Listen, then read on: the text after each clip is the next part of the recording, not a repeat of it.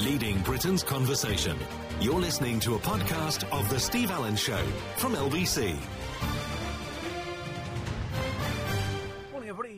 To uh, three minutes. Oh, I disappeared there. Where have I gone to? Where have I gone to? That's better. Anyway, nice to be company. Welcome along to Tuesday morning. My God, it's racing through. Absolutely racing. We're going to be in, in sort of Christmas before we know what's happening. Already you can buy Christmassy things, which is lovely. We like the Christmassy things. Matt Goss has announced five new dates at Christmas. Very excited by this. And uh, it's, uh, it's for his show at the Shepherd's Bush Empire. So five dates there. Five dates to go and see Matt Goss singing the songs he just sung two nights ago at Wembley. Sounds ultimately boring to me, really. Mind you, he doesn't have anything else. Sorry, O2. The O2. Well, it's like Wembley. It's a lot of people in one room. Did you see the picture? Somebody sent me a lovely picture that uh, there were lots of empty seats, so they put black curtains up to cover the empty seats. And people who were sitting upstairs got moved downstairs. They said it was much better. So seats all over the place. So can he sell out five dates over Christmas? Possibly, because it's really small. All of that and more between now and seven o'clock this morning.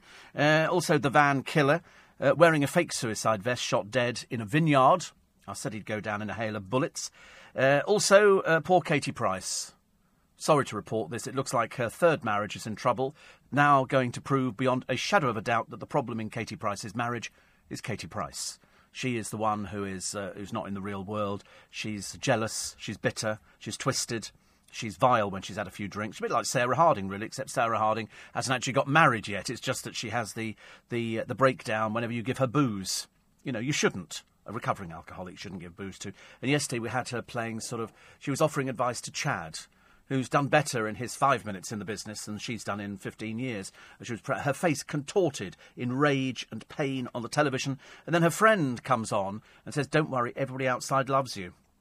No, they don't. No, they don't. There's uh, there's no career for her outside. She's completely burnt the bridges. She's lied through her teeth. Uh, she's now said that the relationship with Chad is, is genuine. You don't seriously think, do you, Sarah? Please tell me, at the age of 35 and with the brain capacity of a five year old, that this bloke is really interested in you. You're just a little bit of something to mess around with in the house because the others are way too unattractive. You know, you're just sort of bad when you actually get a few drinks inside you. He's not interested in you, dear. He's not interested you know, but you're too you're too dumb to see it. Uh, also, the uh, the cricket legend, Mr. Boycott, in the racism storm. He's a dinosaur. I think that would be the best description of him. We'll talk about it a little bit later on. Uh, also, arthritis sufferers. Ten billion pounds a year. That's what we spend. Ten billion pounds a year. Mind you, we probably spend more on diabetics, I should imagine.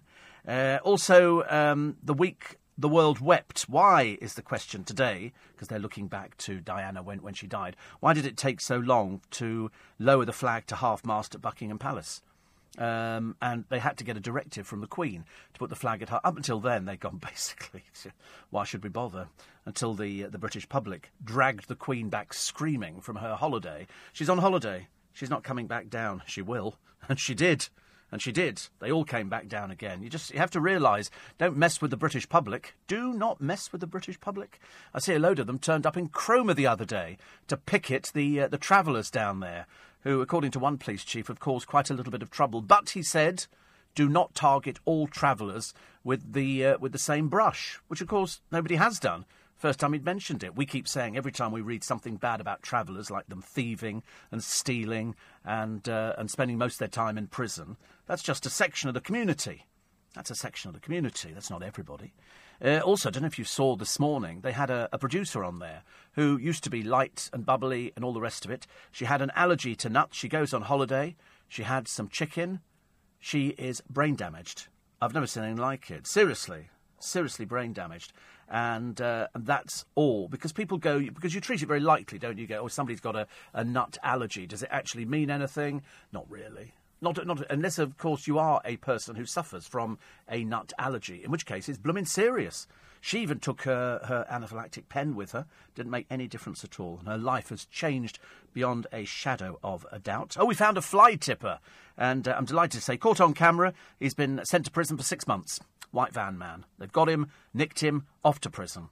He looks like he fits the profile of somebody who's just going to be taking rubbish and throwing it in the countryside. You know, for somebody else to clear up. It's disgraceful. Down at uh, Sunbury, group of travellers turn up, pitch up onto the, uh, the motorway, fill it with rubbish, and then move on again. As I say, I, I think the council have got it all wrong, completely wrong. They need to sort out, uh, you know, exactly how they stop these people dumping it, and then they keep them there till they've coughed up the money. Then we'll we'll clear it. Uh, or otherwise, you know, don't ever. I think the people should be held responsible who use people like that for uh, getting rid of their rubbish. The police want more money to search for Madeleine McCann. Please no. Not, we, we've already done £11 million, and we are no nearer. There is nothing. They have no leads. They have nothing at all. There is no clothing. There is no CCTV footage. There are no witnesses. There is nothing. Nothing at all. But they want more money. I mean, is this going to be the last bit of money, and then we just go, we have to close the investigation? It's kind of open, but it's closed, if you get my drift. Because I don't think there's any chance of finding her. But but having said that, you have to kind of sort of cling on to the fact that if you're her parents, you want to think that there might be some way forward that they might find something. I don't think they will. It's ten years ago now. Ten years ago, the uh, the lines of inquiry dried up about ten years ago, and they're not finding it. They've taken out specialist equipment to search the pipes. They've taken out special dogs. Uh, nothing at all. Absolutely nothing. Not one little hint. You know, a few little things you see every so often so they can go, oh, can we have some more money? And the government go, yes. It's going to be a brave person in government to say no, isn't it, really? But uh, I don't know. Nobody knows what happened to her that night. You can't even hazard the guess, can you? And then yesterday, when I proudly told everybody I don't drink from the tap, some poor creature, who's quite clearly half brain dead, said, uh, How dare you suggest that people go out and buy bottled water? No, no, I'm not just saying any old bottled water, Twickenham water. I want people to buy Twickenham water. It's only £1.50 a bottle, and you get a big litre of it. And uh, it's fantastic. It's brilliant. And then somebody else said, and uh, we, yesterday we, we seem to have got two people both in the same home being looked after by matron. Uh, and the other one said, of course, people worry about what's in their sausages. No, they don't. Don't be so stupid. Of course you don't, unless you're really, really dumb and you've got no life. But uh, no, hardly anybody drinks out of the tap. I got low end of people yesterday saying they did not drink out of the tap anymore they only drink bottled water because it's it's better to drink bottled water. It's better for you, and uh, especially if you spend a lot of money on bottled water. I'm all in favour of spending that. I wouldn't dream of taking anything out of the tap. Absolutely not at all. It's good enough for washing up, but certainly not for drinking. Yeah. Oh, how lovely Icelandic mineral. Oh. I'm drinking that because I vary. But I like the Marks and Spencers one. Where it comes from, I've got no idea. It's just a bottle of water. It looks like, and I like that uh, that pure one have you seen that one? That's quite nice. It's got it's it's made by Coca Cola, but it, it and it's it's got oxygen in it or something. I don't I, I couldn't care less what it has, but it, it just tastes quite nice. Smart water. That's that's quite nice. That's an Icelandic water. Where'd you get that from? You have to order it. Where'd you get it? Oh, from Iceland. Uh, well, you actually order it from Iceland. It comes really. Is it very expensive? No, cheap. How lovely. Because I should imagine Pound a bottle. Oh, that sounds lovely. Is it a big, big bottle you get for that for a pound? Oh, wow. Oh, I bet that would be real. Is that glacial water? Is it? Oh, God, even better. So it's really, really old, filtered through lava. Oh, how lovely. And you order it from Iceland? You don't. Do you really? You're so rich. Honestly, I don't. I just have to go to my local ice. Oh, do you mean Iceland the store? Oh, right. Iceland the country. Good Lord, you bought into the culture and everything. Pound a bottle. But I think I think water that comes through through glacier, filtered through through lava, must taste delicious. I always keep it in, in the fridge, water, and and I, I love it. You know, this idea it's very good for you. Well, water is good for you. Water is good for you. We're supposed to drink so much of it, but if I drink it on the programme, I spend all my time in the loo. Goes through me really far. Coffee, I can drink two or three coffees and not go to the loo, but water, terrible. It really is. It's quite sort of it's quite bad for me. But I, I do like water. I do like water. I think it's I think it's it's good for you, and you should drink. I think something like two litres a day, but uh, it wouldn't be out of the tap. I'll tell you that. Put some of them in your pocket. I love it. You like those heroes? You like them? Put some in your pocket. Take them away with you. Yeah. Oh, is that the Easter egg one? Is that the egg one? They're nice cream egg. I gave them to him because it's my mission to fatten up the producer before we get to Christmas. I want to get to Christmas so I can be thin, and he's going to come in here with a gut on him, and I'm going to go, yes, result. So I'm, I'm feeding him up between now and Christmas. It's a slow process, but I've discovered he has a weakness sweet things. He likes sweet things. And he likes, he did, did jelly beans the other day. Did you take them home? The jelly beans? Have you finished them yet? Oh, right, no. It's only half a chance, seriously. Like, you know, you could have fed a Barbie doll with them. And, um, and so, Yes, and so to, you wouldn't get diabetes through that. You're not going to get diabetes. People eat loads of sweets every day. It's only if you're a fat lump like me that you get diabetes, and then you sort of, and then you cost the NHS a fortune, and you still don't drink out the tap. Isn't that funny? Even if I was really, really thirsty, I would go to Marks and Spencer's and buy some water rather than drink out the tap. But you know, that's just me being finicky. It's like changing your socks every day. But I've started doing the same with pants. I've gone down the same route with pants as I have with socks. It's getting quite worrying. It's not normal, is it? Uh, raccoon dogs. Have you ever heard of raccoon dogs? I hadn't. I had to ask the producer if he'd heard. He hadn't heard of them either, but he'd heard of raccoons, which is quite good. Uh, also, uh, the first Paralympic star, Jonnie Peacock. He's going on to Strictly Come Dancing, a disabled celebrity. Why do we call them celebrities? They're not celebrities. Most of the people on the dancing programme, they're not celebrities. I promise you, they're really not, not celebrities. Uh, also, uh, The Day the Sun Vanished for 2 minutes and 40 seconds. See, I like that idea. Unfortunately, I didn't sit, but I'm looking at the, pink, the images on the television. Isn't that so clever? The stranger things in heaven and earth that we know nothing about. Is there life on Mars? The answer comes back possibly. Possibly there might be life on Mars. And uh, the Marine who's selling his medals to fund cancer treatment for a little girl that he's never met. Isn't that just the most amazing thing? Uh, the travellers who've been uh, hounded by picketers down in Cromer. The travellers turned up uh, en masse. They started going into all the pubs, having drinks, uh, not paying for them. Police were called. It's been a bit of a bit of a disaster down there. But uh, I'm sorry, but if you choose to flout the law, you get to pay the consequences. So we're looking forward to arrests and all the rest of it. Uh, also, what was the other one? Oh yes, the uh, Channel Four milking their hit show for cash. This is the Bake Off programme with the dreadfully unfunny Noel Fielding. You know, you can wear lots of funny clothes, dear. It doesn't make you funny. It just makes you look even more naff than ever before. Nick Abbott's birthday, is it today? How old? And how old is he today? Here we go. Come on, tell, tell me the truth. I reckon he's about. I reckon Nick. I think Nick Abbott is about sixty-two. Is he younger than sixty? Well, how much younger? Forty-eight. Older than forty-eight. Fifty-one. Old at fifty-five. Nearly fifty-four.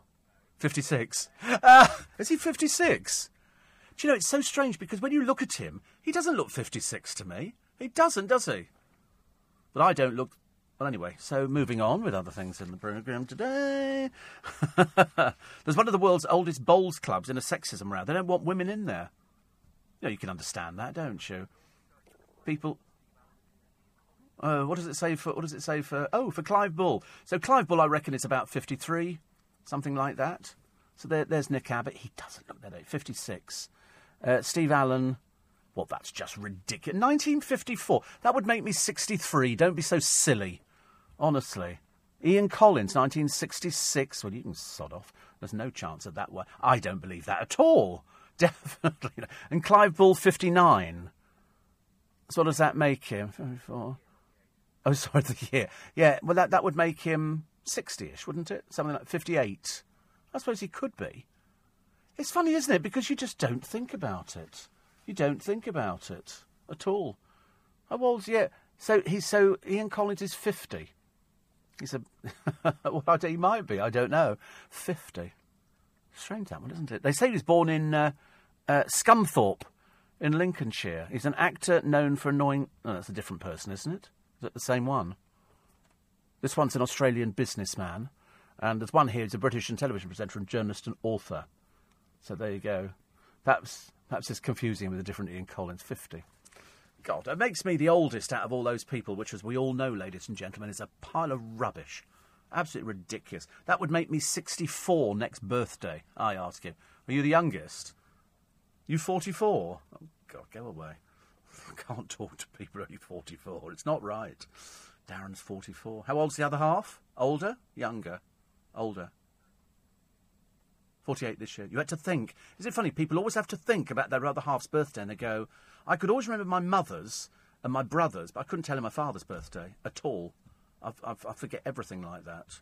And I have to be reminded by people. They go, don't forget it's so and so's birthday tomorrow. Remember to send a card. And my godchildren, not a clue. Not a clue at all. You've started Christmas list. Oh, so looking forward to Christmas this year. I'm so looking forward to Christmas. I can't wait to start buying Christmassy things. They had a set of uh, in Costco the other day bows, uh, which they, they had all, all the, beautiful ribbons and they showed you all the bows you can make. And I thought, oh, how lovely. Love to be able to wrap presents properly. I do, do I do do wrapping of presents very well. One year I wrapped them all in Christmas in um, newspaper because I saw it on the television. They did a program on novel ways of doing, and they said, "Listen, get some newspaper, and you can get Financial Times because it was pink, and then normal newspapers, and you wrap the present up, and then you do a huge red ribbon round it with a huge bow in the middle. It looks fantastic. Really look good. Saved you all that murderously expensive money on paper, which my mother used to take off carefully and fold and save it for later on because it was so expensive. Your mother-in-law. it's odd, isn't it? People, what, what people? Because otherwise, you rip it off and you go, "That cost a pound a sheet." She irons it. Oh, we weren't that mad. She folded it nicely, folded it, and then saved it. Mind you, I used to do Christmas cards in pencil, so you could save them for the next year as well, which was always quite good fun. do everything in pencil. Nobody ever reads the rhymes in Christmas cards, do they? So I just buy. I go by the picture on the front. I personalised cards one year. Steve Allen LBC, and it was uh, it was I got them for Diabetes UK, and you have them personalised, and it was from Steve Allen and the team, and it was Santa Claus going through a forest on a sleigh that was flying. It was pretty cool. Christmas, honestly, only round the corner. We've got Heroes chocolates this morning. It's all very exciting. Well, the producer has. He'll be taking those home, and he's the sort of person who'd probably take them to bed. I should imagine. Lie in bed, go, oh, just have one more chocolate. Then he wakes up in the morning, he's got chocolate all over the blooming bed and the sheets and everything else. You're listening to a podcast from LBC. Morning, everybody. We're now worried about everybody's age. We're worried about who looks their age and who doesn't look their age. So Nick Abbott's fifth. What do we say he was? Forgot what Nick Abbott is now. Whatever it was, I didn't think. I think he looks very good for that age. Fact, wait a minute. So we've just got to quickly find it again. There he is. He's he's 56. A good 56. He's a very good 56. Uh, Steve, that's. Who put me in at 17th of March 1954? It's just ridiculous. I love the way this team got everybody's birthday. This has got everybody else now. So there's uh, Stephen Allen, it says here. S T E, well, wrong spelling, of course. So obviously done by some buffoon at Wikipedia. And uh, as, uh, as of 2012, he presents the early morning breakfast show on LBC. And uh, so it says 63 born Bromley. That is true. I was born in Bromley. Although I was very young at the time, I can't remember it. Sorry? Creeps. uh, James O'Brien, born in 1972. Good lord. Sheila Fogarty, born in 66. Um, oh, it's interesting actually when you look at everybody. Fancy having a whole page dedicated to people's ages. I think I'm the oldest. I'm older than everybody. I am older than everybody. I don't think there's anybody my age at all. Uh, Iain Dale, 62, as was Ian Payne, 62. Lord above. Yes, it's the year. And uh, Iain Dale's 55. Wow. There you go. You live and learn, don't you? You live and learn. So happy birthday to Nick Abbott for today. I don't send cards. We just do it on the programme, which is uh, which is a lot easier. Uh, other things. I can't see you drinking Red Bull or Lucozade, says Peter. No, you wouldn't. I don't think I've ever. I think only very, very occasionally have I drunk Lucozade, and that was so many years ago. Even I can't remember. And Red Bull, I've never drunk because it's uh, it's just sugar. Even the sugar-free one, I wouldn't touch anywhere. Uh, little Julie says, "Morning, Steve and fellow Spikers." I too thought it was a bit extreme to get upset over Big Ben. It's going to sound again. It's not been removed. I know you make it sound like it's it's sort of somebody up there going bong bong bong, and, and now it's not going to happen anymore because they've died or something like that. It's not like that at all. It's going to be coming back. It's going to be back at uh, at, uh, at at Christmas. At Christmas, uh, well, New Year, isn't it? It's going to be bonging at yeah, New Year. So there you go.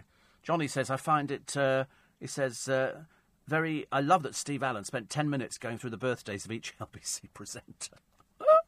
They've often said, actually, Steve Allen. I was talking about myself in third party now, but it's um, he's the only presenter who can fill a program talking about things that you think. Could you fill a program talking about people's ages? Yeah, absolutely.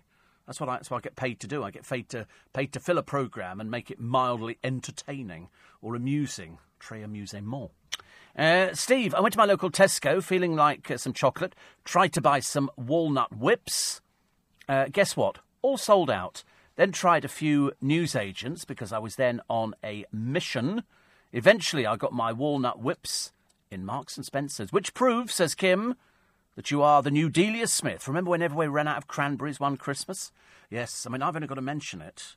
I bought some um, some of those shoes the other you know, the very uh, lightweight shoes, which are called. No, not Crocs. No, not sandals. Wait a, wait a minute. Don't go anywhere. Don't go anywhere. Here they are. They're Skechers. I bought I bought Skechers because I've got some Skechers at home. They're very light. They're very nice to walk in. And uh, I went on to Amazon, and they're washable as well. You just throw them in the washing machine. Uh, they're very never seen them. They're very light. Th- these are these are nice ones. Very nice. And they were on special offer at thirty quid a pair. Very comfy. Very comfy. So 30, 30 quid a pair, and they were on offer. Uh, sorry, uh, yeah, uh, thir- thirty pounds on Amazon. So I bought four pairs. I don't, don't want to miss out on these things because they're quite comfy, and I quite like them. And they come boxed and everything else, all, all very attractive. So I bought four pairs. I gave Paul Paul Smith a pair. That's why I asked you how big you were, because he's he's eleven, but he fits into a ten and a half, and these are all ten and a halves. So that's why you're only an eight. Unfortunately, your feet would swim around like boats in a canoe, you know, or sort of shoes in a canoe. So I thought they were quite good for thirty quid. The last time I bought them, they were about we, we, we found them cheaper than that last time, about twenty five quid. But normally they, they go at huge prices. They go these things for, and they're so light. They're very very light. And uh, Paul Smith had never tried them on before, so he tried them on. I said, "I'll have a pair." He said, "I'll, I'll give you the money." I can't do his accent. I'll give you the money. Yes, Mr. Paget, you've Virginia doubt for you. And uh, thank you, darling. And, and he said, I'll give you the money. I said, no, have it as a gift. He said, I'll pay for lunch. I said, you're paying for lunch anyway. Don't go down that route, starting to pretend you're not paying for lunch. So, uh, anyway, so a lot of people talking about what you do, what you don't do, how old you are. If you're celebrating your birthday today, many happy returns of the day. You might have an opinion as well about Madeleine McCann and the police wanting more money to make sure that they uh, they leave no stone unturned. I mean, so far we've spent 11 million pounds. 11 million pounds, and they're looking for more. Richard says we've got your car insurance sorted. Uh, it was sorted ages ago. My car insurance went down. Went down £200, so uh, I've accepted it. Uh, and Dean says, very nice of Darren Adam to stay behind and keep you company. I thought he'd be on his way home by now. Well, yeah, but he only lives five seconds away from here. He walks out the door and he's home. He doesn't go back to Edinburgh every single morning. But yesterday, I got the uh, the bill for my RAC membership, and I looked at it, and it said uh, last year you forty four. This year it's two hundred and sixty six pounds, and we think this re- represents remarkable value for money. Well, you can stick it, RAC. I'm cancelling it today. I have no intention, after years of being with you, to be charged for it to go up when I've never. I think I've only ever used it once. Only ever used it once. And you do realise, don't you? I just, I, I, I, don't want to teach your grandmother to suck eggs, but if you take out membership of the RAC, the AA, or any of these, and they're all the same, um, you think that membership entitles you to limitless call outs. No, no, no, no, no, no, no. In fact, on most of them, it's one call out in a year. So you think you can call them out every every time your car breaks down? Think again. It doesn't work like that. On my one, in fact, you hardly get anything with it. I get six call outs in the year, six call, for two hundred and sixty six quid. Well, do you know, I'm driving a, a, very very reliable car. The only thing that could ever ever go wrong with my car would be uh, a flat tyre. In which case, I wouldn't be changing it. I'd be calling somebody else out for it. So uh, I think I'll go with somebody else. I'm not going to spend 266 quid with the RAC. That's just taking the Michael. So sorry, RAC. Sorry, but frankly, if you're going to rip somebody off like that, and they go represents remarkable value, do you really? Do you really? I would think for 266 quid, I'd expect you to come round, salute, clean the car, valet it, and change every wheel round to my satisfaction. But it hardly comes with anything at all. I'll go through it a bit later on for you, so you can see what little you get. And this is because we see you've been with us for a few years. No more, RAC. No more. About time the customer started striking back. And of course, what you've got to watch is you think that you know if you ignore it, it goes away. No, they've already got your credit card. It will it will go through on your on your credit card. So just be warned. Although actually, the credit card that they've got for it, I think the number changed last year, so I don't think it'll go through anyway. And uh, so that's it. Because I'm, I'm not. I don't want to spend 266 quid. I think that's a rip off. Especially when I haven't made. I think it should go down if you haven't made a claim. You know, if you've got a car that's unreliable, well then fair enough. But uh, not for me. I'm not spending that sort of money. I'm really not. Uh, the cricket legend Geoffrey Boycott in a racism storm. He's just a dinosaur. Unfortunately, what he said, you can decide for yourself. He was caught up in a rant. Uh, he said he should black up to get a knighthood. It's not really the sort of thing you would expect from anybody at all in this day and age. Well, I certainly wouldn't. You might think differently. So, uh, any thoughts on that? Don't. It's not a phone-in program, incidentally. We only do uh, texts and emails. It's as simple as that. And uh, Madeleine McCann, more money to be thrown at it, or do you think enough is now enough? I'm sure that Nick will have some thoughts on that a little bit later on today. You're listening to a podcast from LBC. Did I mention I have a free podcast? I uh, the producer said to me, "Can you believe? Listen, this is a classic line. I should have recorded it and played it back." And and he said to me, he said uh, he said, "Oh, he said I've, I've got the the Big Ben sequence if you like it." Uh, for later on. I said, oh, why would that be? He said, it fills a minute and a half. I said, I'm Steve Allen. I don't need filling. This isn't a weekend show, thank you very much indeed. I can, I can fill it all by myself. Just about. Yeah, keep, keep it for the Sunday show. We'll, we'll, we'll fill out on a two hour programme. no, I have a free podcast every day. And uh, if you're easily offended, you must get it um, because it's uh, it's easily about the most offensive, not really thing. It's just having an opinion on certain people who think they're celebrities, just bringing them down to size. It's like this program, only condensed. We we whiz through it at a fair cracking rate, and it's free. And when I say free, it costs you nothing, not a penny piece. But you need to download the app, which is also free. So you, if you go to the LBC website, I don't know why I'm telling you this. I'm only because most of you know, and thousands and thousands and thousands of you download it uh, every single day. It runs Monday through Friday. Uh, we don't do a free podcast Saturday and Sunday, so Monday through Friday, and you can keep them. You can listen back to them. They're very easy listening. Very easy listening. It's just just me being rude about celebrities, but not even being rude, being honest about celebrities. So when I tell you Sarah Harding's a drunk, I mean she's a drunk. You know, she's acknowledged as a drunk. She's a very bad drunk as well, which isn't uh, which isn't such a good thing. So um, so that happens. So go to the LBC website, download the got indigestion now free LBC app, which works on your mobile or your tablet, and then you can not only listen to LBC wherever you are, but you can download the free LBC app. Every, pardon me, every single day, and it's normally available within about five minutes of the program finishing. 15 minutes of the programme finishing. Normally five, but with the producer this week it's 15. So, because uh, sometimes he cut himself with paper this morning. Oh, you've never heard anything like it.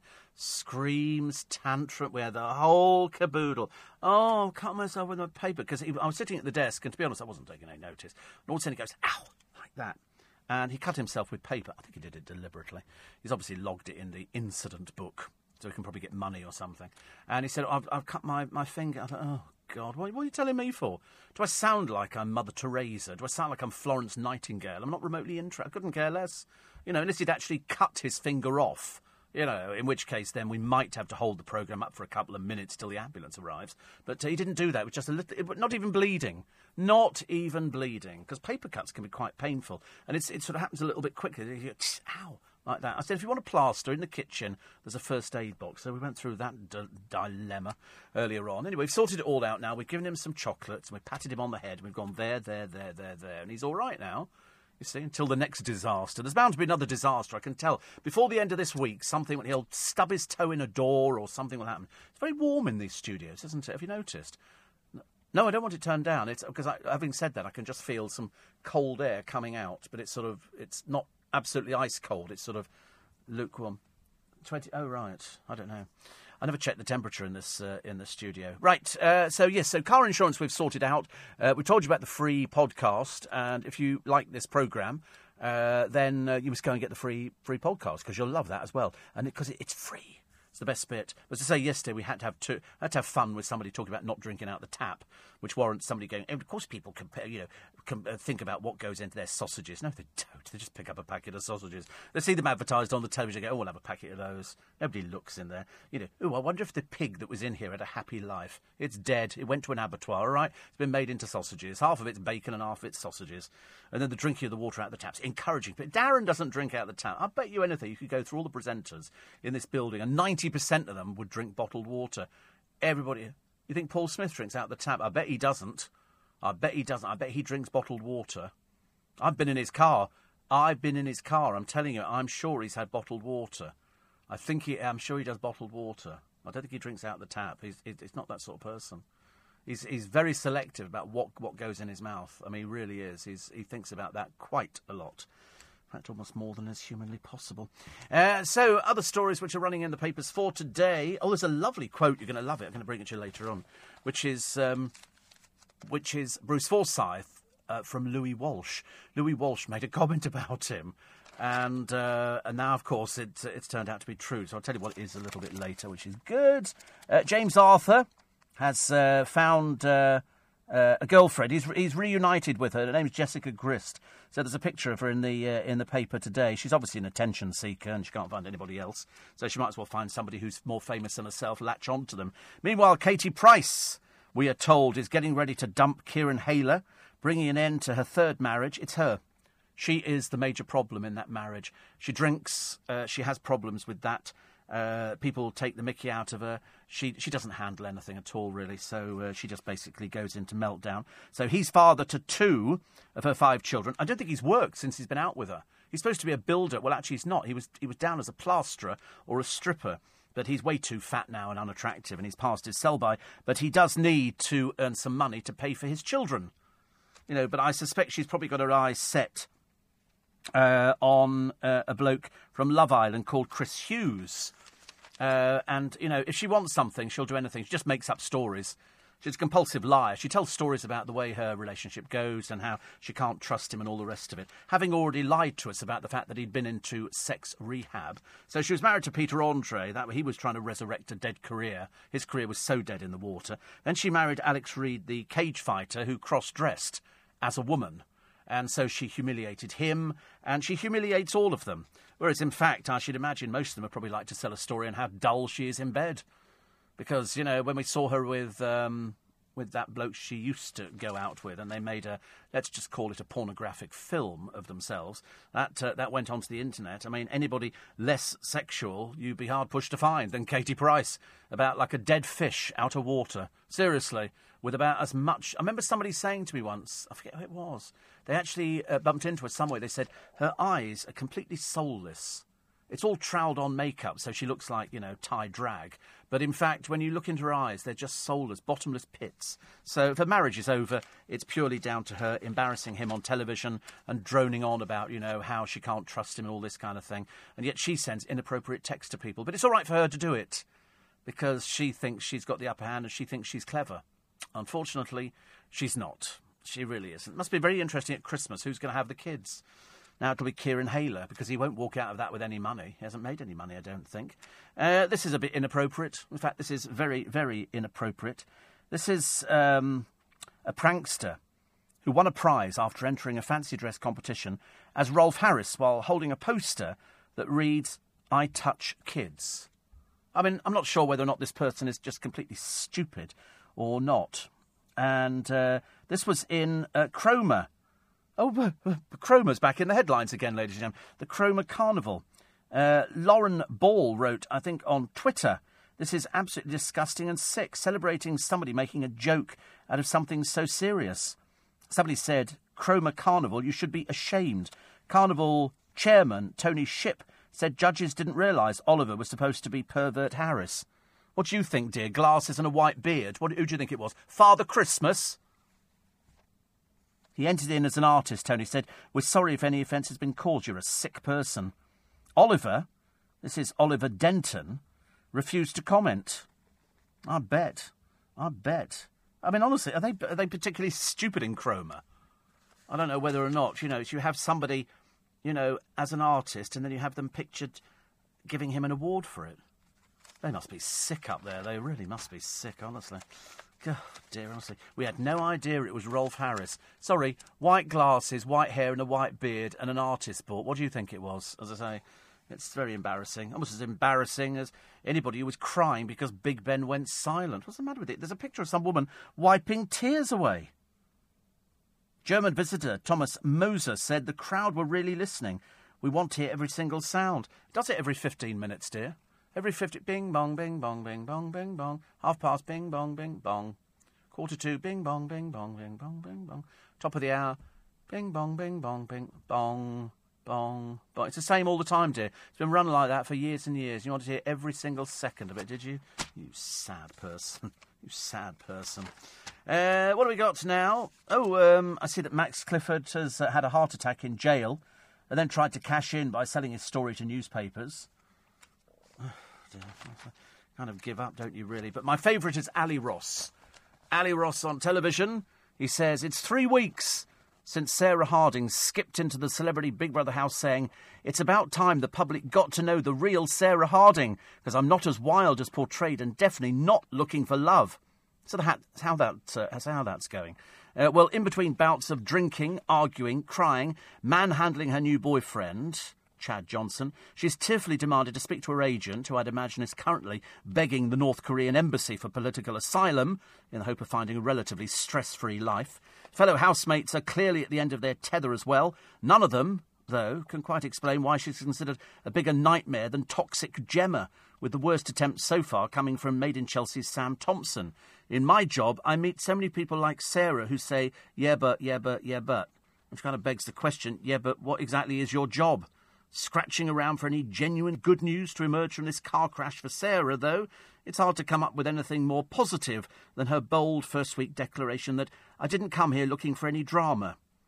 Those of us who witnessed her turn as Joni Preston on Coronation Street couldn't be more grateful. Yes, there's something the matter with Sarah Harding. She's not the full ticket, she's a liar, she's a fantasist, she's lonely, and uh, as I say, she's done herself no favours. Nobody likes her. They'll boo her to the ground when she comes out the Big Brother house, and the sooner it happens, the better.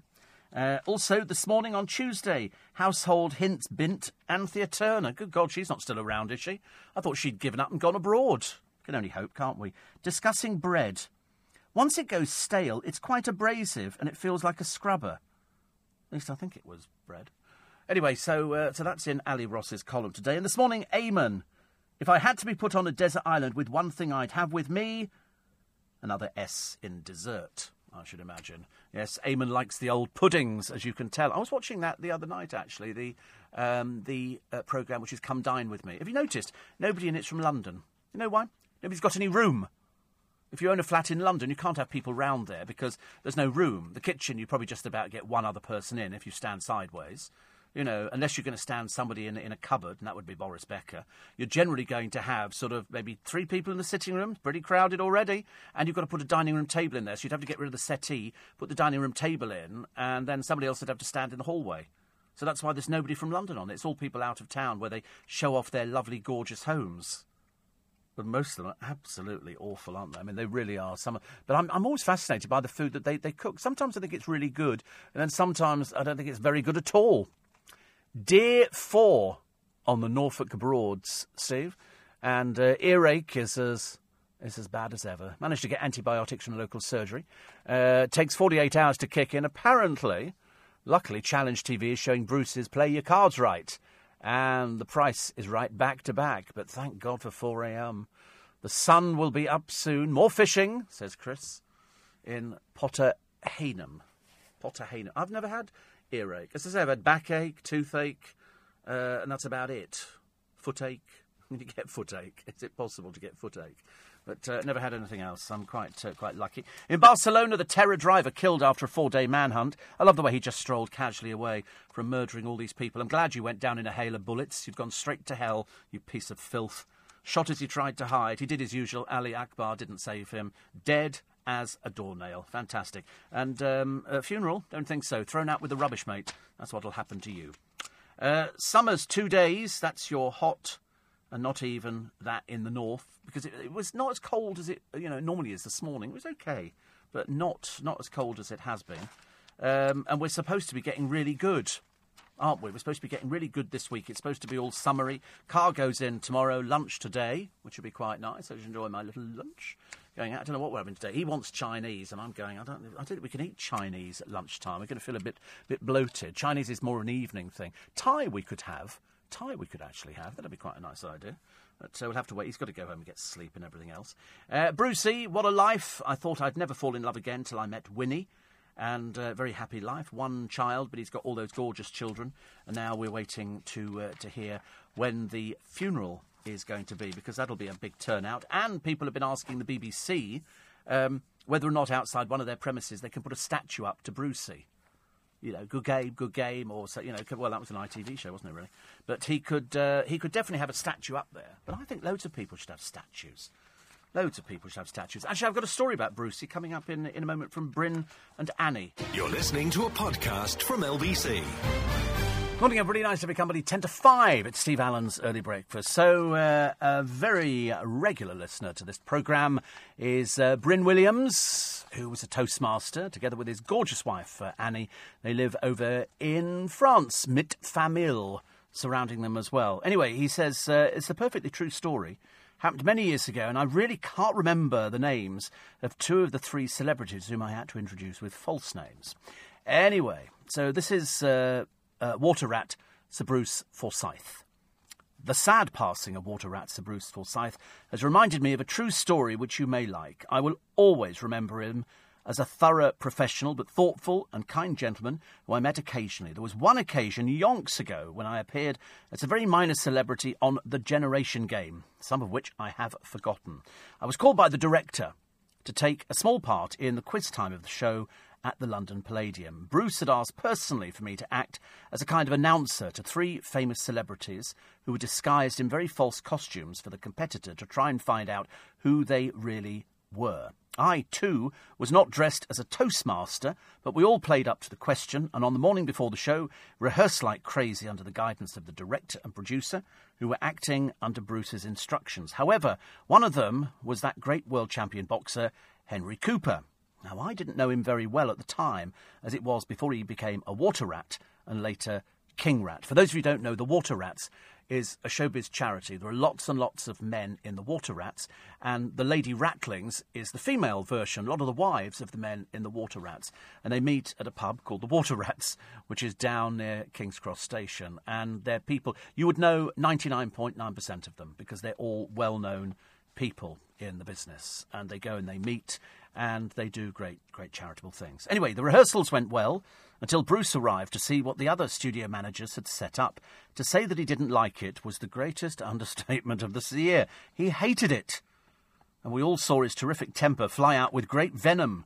So he set to immediately to rewrite the whole scenario completely.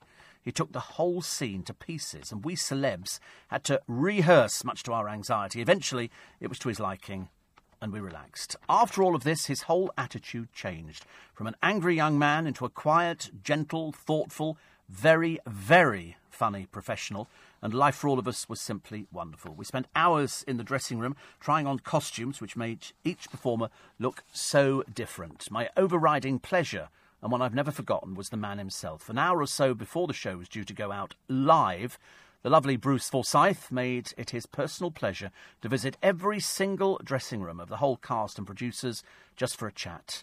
Even to little me playing a very small part, he popped in for a chat, thanked me profusely, made sure I was comfortable with everything, and was at pains to say thank you for appearing on the show. We hope and pray it will be a success for us all. And Bryn says, I've never forgotten my meeting with that great man and was very proud of my brief friendship with him on that occasion and many others who we met socially. And that's what you'll get from people on, on Bruce Forsyth. He was the he was the consummate professional. He was the one person for whom, you know, I meet lots and lots of people in entertainment. He was Mr. Entertainment. You know, I would have put, as I said yesterday, Bob Monkhouse in the same category. They knew everything about the business, they loved the business, but they wanted to be right. You know, and so somebody can be really nice, but they've got a temper on them to make sure it goes right. I'm the same.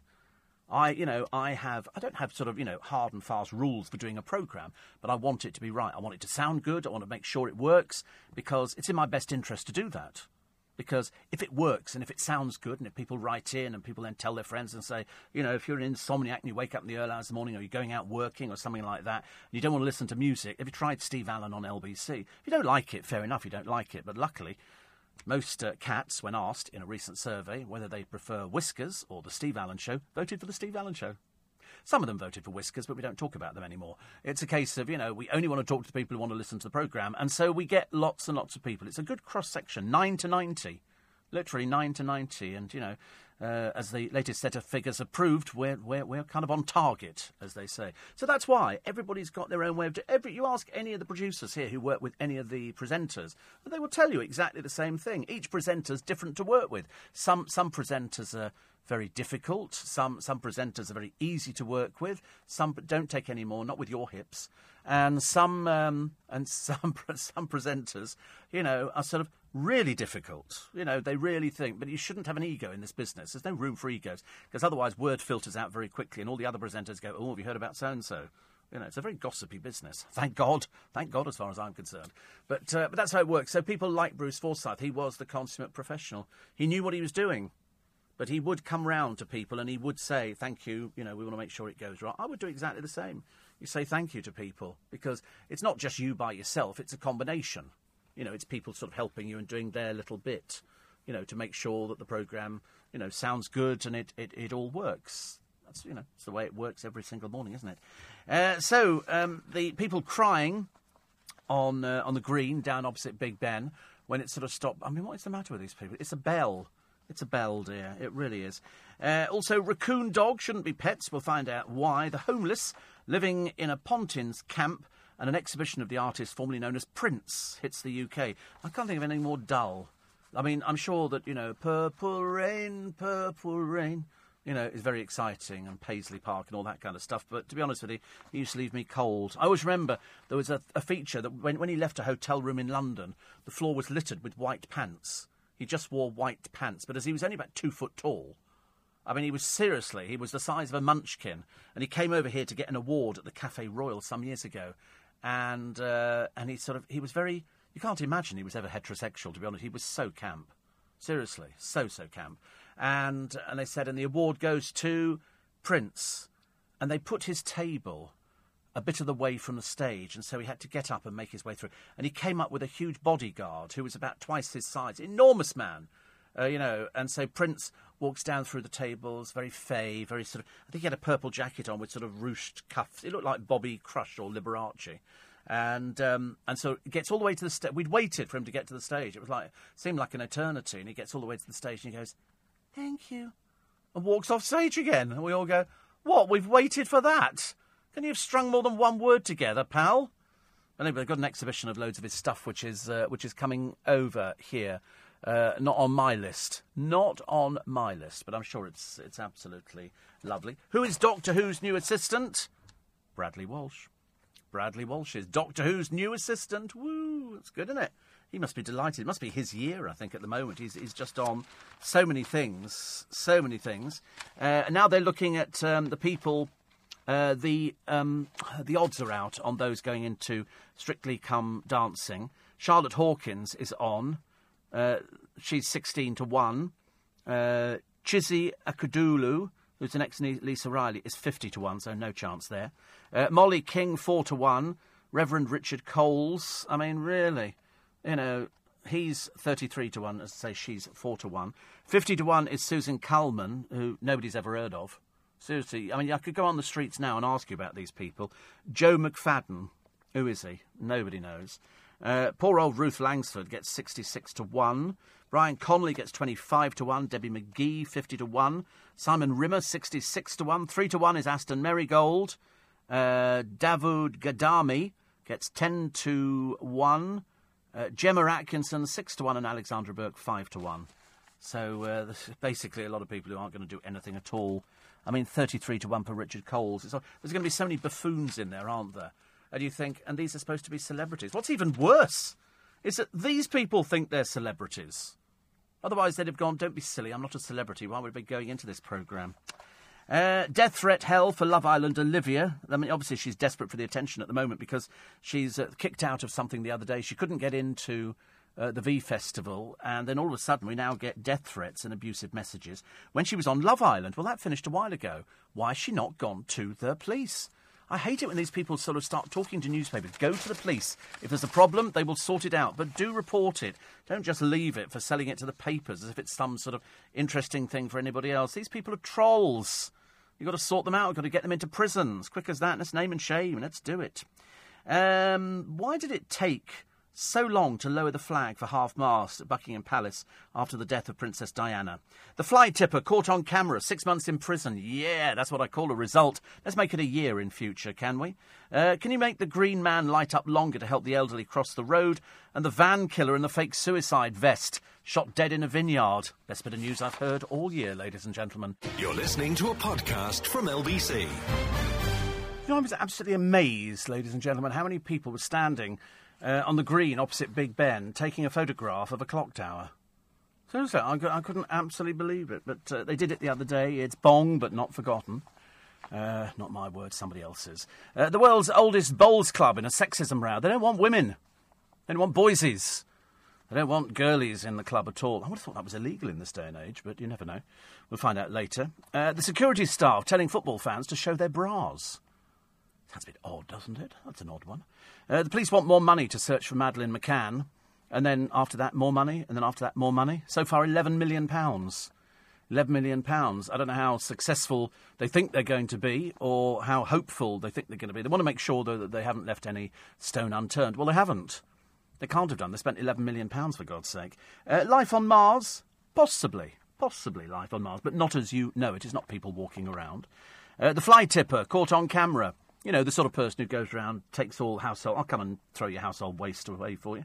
And, um, and then basically goes and dumps it in the middle of the countryside. They caught him on CCTV. So he's gone to prison for six months. That's good news, isn't it? I like that idea. Uh, you can become a tan addict.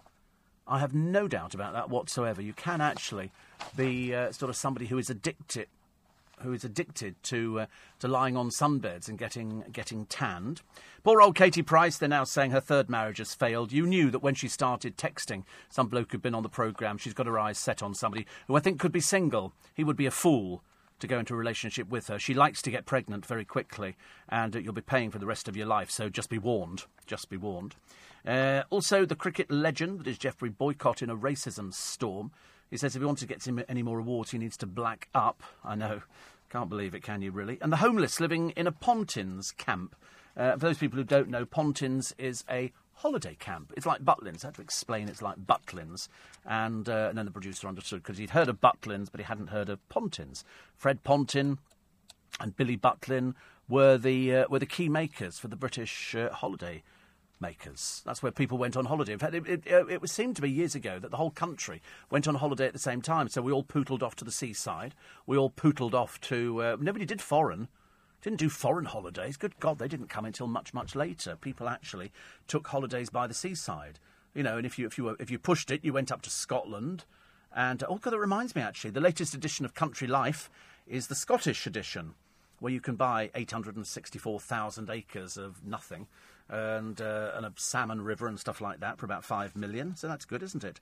Uh, plus, plus, plus, plus, plus. Oh, I'll, I'll tell you what Boycott says uh, a little bit later on. I'll give you the, the, the complete rundown. Uh, also, uh, there was some man. He's been on the run for 22 years. Uh, this is a prisoner, Michael Ashworth, 57, serving five years for drug offences. He was arrested as he boarded a Eurotunnel shuttle in France on Sunday. He still had 18 months to serve when he failed to return to an open prison. So they put him back into prison again. He's been 22 years at large and he will complete the rest of the sentence. And uh, so he's got to do the remainder of it. So, you know, a bit of an idiot there. But anyway, I think he should go to prison for the rest of his life. I think that's how it should work. And residents are searching for an aggressive five foot lizard believed to be sheltering in a park. It's a Nile monitor lizard. They're quite big, these things. As I say, it's five foot long. They're also full of bacteria. Uh, the jaws can break bones. Whether it attacks humans, I've got no idea. Sounds a bit worrying as far as I'm concerned. I don't like that idea at all. Uh, stop the rise in the Terminators. Experts on artificial intelligence have urged the UN to block development of killer robots. Killer robots, honestly. Who'd have ever thought of such a thing? And uh, Trump says 10 feared dead in US destroyer crash. That's too bad. Uh, plus, they're still faffing backwards and forwards in North Korea, uh, where he's sort of doing his little bits and pieces. It's something the matter with him. He's got quite a few screws loose. And, um, and the people here, the red planet's whiteouts. Mars is hit by Earth like snow blizzards at night. They've got a climate model showing parts of the red planet turning white after dark, and they reckon it's the temperature that drops, and so it gets hit by snowstorms. So the only person it's going to find there uh, are going to be abominable snowman. And that one reared its ugly head again. You know, the Yeti, the abominable snowman. They, uh, some famous person. What are you doing? Put the sweets back in the box. You're addicted to it now. They're not for you, they're for little boy, so he can get fat. So, he'd, well, he will eat if you, you're eating his food. That's his breakfast, lunch, and tea you've got there in your hand. To you, it's just one small chocolate. To him, that's life. That's life giving. That is. You drink bottled water. I told you, see? I told you bottled water. He thought you drank out the tap. I said, I shouldn't think so. Who drinks out the tap? Peasants. Peasants drink out the taps. Highland Spring. Yeah, I like. I mean, I, I quite like a few of the waters, but you can get a whole case in Costco for like two pound thirty-five of thirty-six bottles of water. Much better for you. Much better. Yeah, but you drink. You drink out the tap. Yeah, because you're too mean to carry into the lift, aren't you? That's why. Because you're a meanie. Oh, I've got to carry the water from there. Don't you, get, don't you have deliveries from Ocado or something like that? Oh, you go out shopping, do you? Mind you, it makes no difference the sort of food you buy. You pop it in your pocket and walk home. You don't exactly have to buy a shopping bag, do you? Would you like to spend 10p on a bag? I don't think so, no. We live in a tower block. We've got two lifts and a concierge. Five, oh, 5p for it. You don't buy much food, do you? I can fill up two 10p bags easy with food. You do the. No, I do 10p bags. I like a proper strong bag. It's only, it's only 10 pence. I've got more than that in change in my pocket at the moment. I've got. Hang on. Have a quick check. Oh, look at 10. Found a £10 note. I'm richer than I thought. And loads of change. I know where you got that bag from. You found that under the desk, didn't you? Did you find that under the desk? You bought it. See, look, I've got loads of money there. I could buy loads of those 10p bags. I always buy a 10p bag and always buy bottled water. In fact, I'm even worse than most because I buy bottled water and put it into my machine for dispensing hot water. I don't even fill that up from the tap, even though it's got a filter in it. I don't want to drink anything out of the tap. Somebody told me once they turned on the tap and a cockroach came out. God knows what's living in people's taps, ladies and gentlemen. I can't believe I've just found a £10 note. Bit of a miracle on a, on a Tuesday. Don't normally find things like that on a Tuesday. Oh, you've got a ten. Have you got money? Oh, you got your wallet with you. You watched a bit of last time we see the wallet. Where's that cloud of dust come from? Oh, you opened your wallet. All those moths in there. Is that a five pound note? I love the. Fi- when are these ten pound notes coming out? Are they supposed to be out now? End of the. Is it? Oh, I'm very disappointed. I want one of the new ten pound notes, please. I don't want. Um, I don't want uh, this old money to be around. We want some nice, clean money. 14th of September.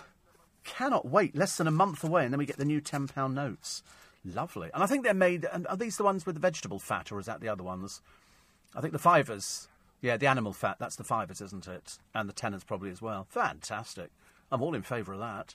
The idea that you could have eat your note at the same time because it's got something in there. Nick Ferrari, what, ate a note? Did he? Nick Ferrari ate a note on. Good lord, they've gone mad round here, honestly completely mad. Nick Ferrari ate a note on air because I, I, suppose it because you can, can't you? I suppose football fans told to show their bras at Stevenage FC. Why would you want to do that? Yeah, Nick Ferrari eats a new fibre amid animal fat row. Is he really? Oh dear. Is he not just sucking it? Would that be, you know, if you just sort of, because you don't actually eat it, do you? I wouldn't. You'd be choking on the blooming thing. Uh, women were made to show their bras during security searches at a football match, a supporters group claims. One fan says stewards wanted to feel her bras under wire, with a 20 year old among those allegedly asked to lift up their tops. I'm hoping it's a joke. I'm hoping that didn't happen, because otherwise I see all sorts of trouble for Stevenage FC. And uh, the uh, general manager, Bob Makin, said the club had been inundated with calls. I bet. He said there are a large number of complaints and allegations we have to treat with the utmost seriousness. I bet you do. I've never heard of such a thing. My God, I mean, that, that would land you in so much trouble. So much trouble at all. Uh, 84850 steve at lbc.co.uk. We take all your texts and emails on the programme this morning. Um, it's also a 400 year old tree, a mighty elm. It's just split in half. It's come crashing down. 400 years old. Isn't that a shame? I love, love old trees. Well, they don't last too long, do they? And uh, the heart tops, the heart tots, sorry, beg your pardon, in the paper today. Uh, parents who are told um, your son or daughter's not going to make it, and then they do, and they come through. There's a bloke in the paper today who's had so many cardiac arrests. They said they've never known anybody have so many cardiac arrests, and he's survived. And he's survived as well, which is, uh, you know, which is really fantastic. Because you don't expect somebody to survive after, um, after that amount of cardiac arrest, do you? 84850 12.30. See you later. We'll eat food together, me and you. Chat. Wear your new shoes. right. Daily Star. Actually, every day there's a paper missing. Today it's the Express. Where it's gone, I've got no idea. I'm sure there's a, there's a sort of a, a magic sin bin and you, you, you, you wave something over it and it disappears. Because every day I have a paper that's missing. And it's, it's a different paper. Yeah, but it's either the Express or the Daily Star. Today I've got the Daily Star, but no Express. No, I've never not had a son. I've always had a son. They would actually print it for me if I didn't get a son. That's a fib. They probably wouldn't, but I mean, I can say that. Just have another slurp, excuse me. Mm. I have to do that because it's so hot, and last time I did it, I burnt the top of my mouth, which was not good. Uh, boring front page of the uh, Daily Star: War fear over rise of the killer robot, and uh, Kelly's new telly role is to die for. Mrs. Kelly Brook. She wants to play a corpse on Midsomer Murders. It's come true. There you go. No acting needed, dear. No acting needed. Uh, Chris Hughes and Olivia Attwood, reportedly involved in an epic bust up in a nightclub. I think she was kicked out, and uh, he'll end up with uh, with Jordan because that's obviously what she set her her sights on. She sent him some rude texts and everything else. You know, basically, once a tart, always a tart. And if her marriage is splitting up as they say it is, then, uh, you know, as I say, it's her problem. She really has a lot of problems in her life. And the problem is her. And I think when you don't actually have anything going for you and you, you fall out with somebody, and her, her attention span's quite, uh, quite small. Once she's had two children, that's it, she's a bit bored. So she's had two with old Peter Andrex, uh, nothing with Alex Reid. And so she's got three, four, five, and so five children at the moment. She seems to be fairly self sufficient, but as I say, she'll be slagging him off to the ground. If they split up, if it's, if it's true, she will be doing stories about how vile he was and all the way. She's done it with every single one of them. So expect nothing different. She doesn't change her spots at all. Uh, irate viewers have blasted hypocrite Sarah Harding over her X rated sex act. She, it's her face that contorts with rage. That after she's had a few drinks, and she was talking to Chad the other day, say, basically, come here, come here. I know. Every-. And she was really, and I thought, you're a failure. Everything in your life has been a failure. You've had no success at all. A little bit with Girls Aloud, but every month you had your breakdown in front of them because you couldn't do the dance steps. It's like, I'm not interested in you in therapy.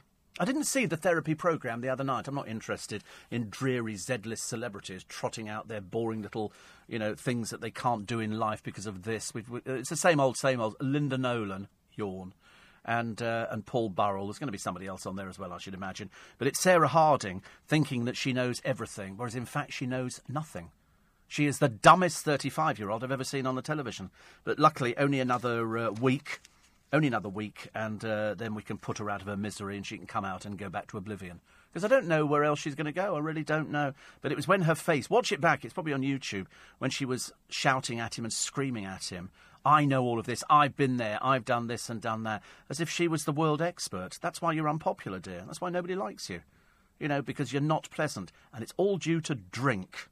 It's all due to booze. So the advice is stay off it. But unfortunately, Sarah Harding knows best. That's why she's 35 going on 70. Although if she makes it to 70, it will be the miracle of all miracles. You're listening to a podcast from LBC. Actually, I've suddenly realised where Sarah Harding is the way she is. She's estranged from her father as well.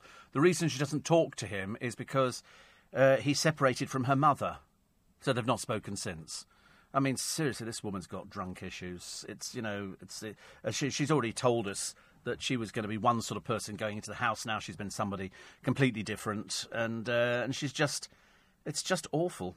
It's just dreadful to watch. If she seriously thinks, as a lot of people have said in the uh, in the papers, that this is going to revitalise her career, she better think again because this has alienated even more people. You couldn't trust her as far as you could throw her. You couldn't put her in anything. She's unreliable. She only got to go near the booze, and that's it. All destroyed. All destroyed. Didn't she do um, Ghosts? And at one point, she was sort of slurring on the stage. People couldn't hear what she was saying and apparently she wasn't very well or something. So that so the story went. I wonder if at Steve Allen show we'll have front row seats at this show, being the fan he is. But I don't know what this is. What it, what is that? Can I click onto it? Oh, it's no good asking. What is it? Oh, click load load media. Wait a minute, I can find out what it is.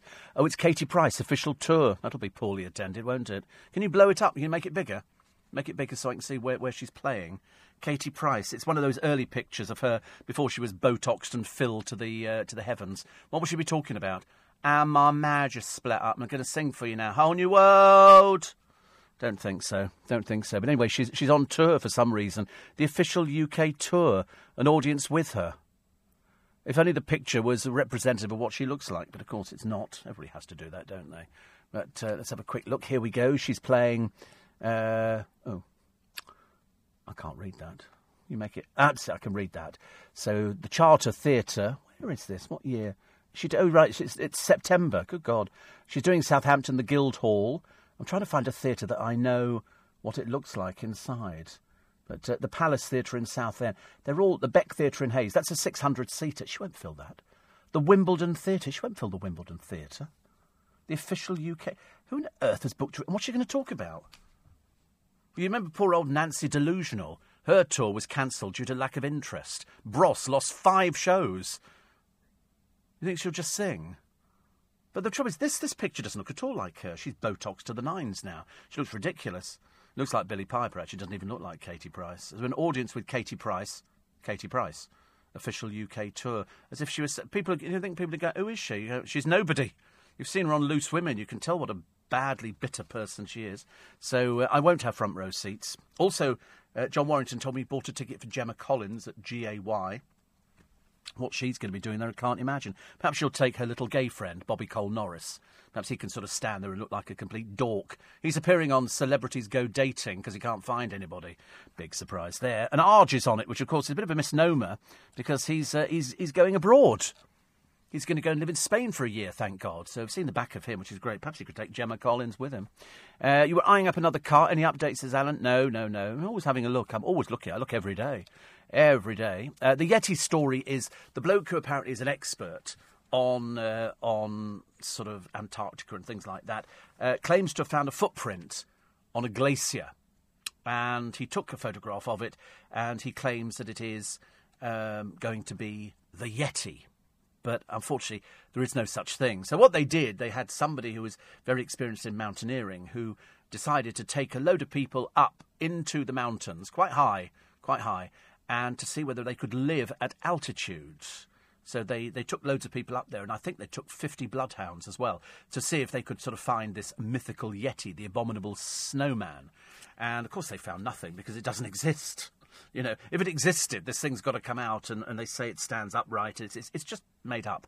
It's just made up. But so it, it made the papers again because people are saying, oh, because this person is an expert on the Yeti and because he's an experienced mountaineer, he would know about these things. Why would he tell lies? Well, he is telling lies. Unless he's delusional. You know, it's quite easy for somebody to be delusional about it. So the uh, the abominable snowman does not exist. It's it's nice, and we like a little little bit of a joke, don't we? They were they had a thing on the television the other day, and it's um, it's where some blokes in America uh, go round uh, all these places in America where they sell stuff, um, and it'll it'll be old men who've got barns full of stuff, full of stuff. You know, and they'll go, "Oh, how much do you want for that?" Oh, I ain't selling that. I bought that with my wife, Minnie. Uh, well, ten thousand dollars, and they were buying all sorts of things. Anyway, in this particular place, they bought a shrunken head, which were very popular at one time for the showman, a shrunken head, and um, and a miniature person in a box with fangs and everything else. And both of them were were fakes, but shrunken heads do exist. They were actually given to the tribes of uh, those people who cut off rival tribesmen's heads and shrunk them and then gave them to the kids to play with. So shrunken heads do exist. But these particular ones are showman's models, and they still sell for you know quite a few, quite a few hundred, um, quite a few hundred dollars. But if it was a genuine shrunken head, it could fetch thousands because they don't come up, and I think they, they were banned from sale and stuff like that. But it was interesting to see the stuff that people store, people hoard, and then they sell it and they go, oh, I've got, it's like I told you, I've got loads of bits and pieces that I buy. And then I think, what am I going to do with that? It's like, you know, you just end up with loads of things. I quite like it, actually. I could live, I could live in a museum, uh, definitely. Uh, Robert says, uh, Steve, you make my hour and a half drive from Chelmsford to Windsor and the M25 more enjoyable every morning. I know there's not much to say about the M25, is there? We used to call it the world's biggest car park, you know, because you just sort of sit on it. This time of the morning, it's the best time. You need to sort of get uh, get through everything. And Andy says, I was told that tap water has been through the digestive system of seven other people. It's bottled water for me since that day. Yes, they always say that the that the tap water has been passed by God knows how many. So it's been through washing machines, it's been passed through your body, it's gone through the toilet, it's gone through everything. I'd rather drink bottled water. I think so. I think producer doesn't. He doesn't care. You know, if, if you said to him, you know, how many times do you think that water has been filtered? It's been used by everybody. You don't keep it even in your own body. You drink it, and then you pass it out, and then it gets gets filtered, and then it goes back into the system again. I think he thinks that every time he turns the tap on, it's all it's fresh from the mountain stream running through the back garden, which of course it isn't, because he has no. It's it's all been used by everybody loads of time. You don't mind that, do you? No, you don't mind. Yeah, well, so they say. So they say. You have to take their word for it, don't you? Really? But uh, well, you, I mean, well, you've probably eaten horse meat, and you wouldn't know they haven't fallen ill through eating horse meat. You don't have a problem with eating horse meat. Isn't that awful, ladies and gentlemen? He doesn't have a problem with eating horse meat. Spare a thought for those poor horses out there in the fields, thinking, well, that's the pigs know their destiny. They know they're going to end up as you know, sort of you know, with Danish written all the way through it. You know, they know that. Pigs anticipate it. Horses just think, oh, we're going to go for a canter through the countryside. Not we're going to end up hanging upside down in a in a, a place that where they take away your life and that kind of stuff. Horrible. But uh, yeah, so he doesn't bother about the water. But personally, for the rest of us, I reckon if I did a survey in this building, most people would drink bottled water. You see them all at their desks. Bottled water. You know, bottled waters. I love it. I love it. And it's so cheap as well. I don't really care. I do pay for water. It's quite expensive, but I'm not really that bothered. I'm with Andy. You know, if it's been through the digestive systems of seven other people and I don't know them, I don't want to drink it. I only want to drink, you know, the stuff that. It, no, it wouldn't make it okay. I do not want to drink water that, that other people have shared with me. I just, you know, I don't want to do it. I'm just a bit funny about things like that. It's like bath water. Keith says, why don't you just get the Rolls Royce? Oh, I always have to check my cars first before I buy it. He says, nobody wants to be the richest man in the graveyard. Um, why not? Of course you want to be the richest man. I want to have one of those gravestones that lights up at night, plays music and everything else. Hi, this is Steve. They're very short. In fact, you can get them, can't you? Talking gravestones, where you push a button and the person goes, Hi, this is me, and uh, let me tell you a little bit about myself. I could bore people senseless for three hours. I could do a nice. You could come and sit by my grave, and I could tell you a story. And today's podcast from beyond the grave concerns, and I could just, I could do that, couldn't I? That'd be quite a nice idea. I wonder if that would ever work. Probably not. Probably not. Uh, people buy bottled water because it's cheaper than the water bill. Well, you still got to get the, you still got to pay the water bill because you've got to use it for the toilet. So you don't, and also the washing machine and stuff like that. You don't get a cheaper bill because you haven't sort of, you know, used out the tap. Also, you've got to wash up haven't you? If you've got a metered bill, well, that's different. I don't want to meter it. They always say that more more people who have metered bills end up spending more money on uh, water than everybody else. I mean, I just do washing up and uh, and a shower, and that's it. But uh, none of this. Oh, and I use I use the uh, the hose connected up to the tap as well. So I, I, water the pots and everything else. But I mean, that doesn't take up very much, does it? Well, I don't think it does. I, have got no idea. It's interesting, isn't it? Uh, the story of the Marine who's selling his gongs to aid a little girl called Lottie, who's four. So he's selling his gongs so that she can have a cancer operation. Bless him and bless her as well. Also, get up for the cup. The draw is at 4:15 a.m.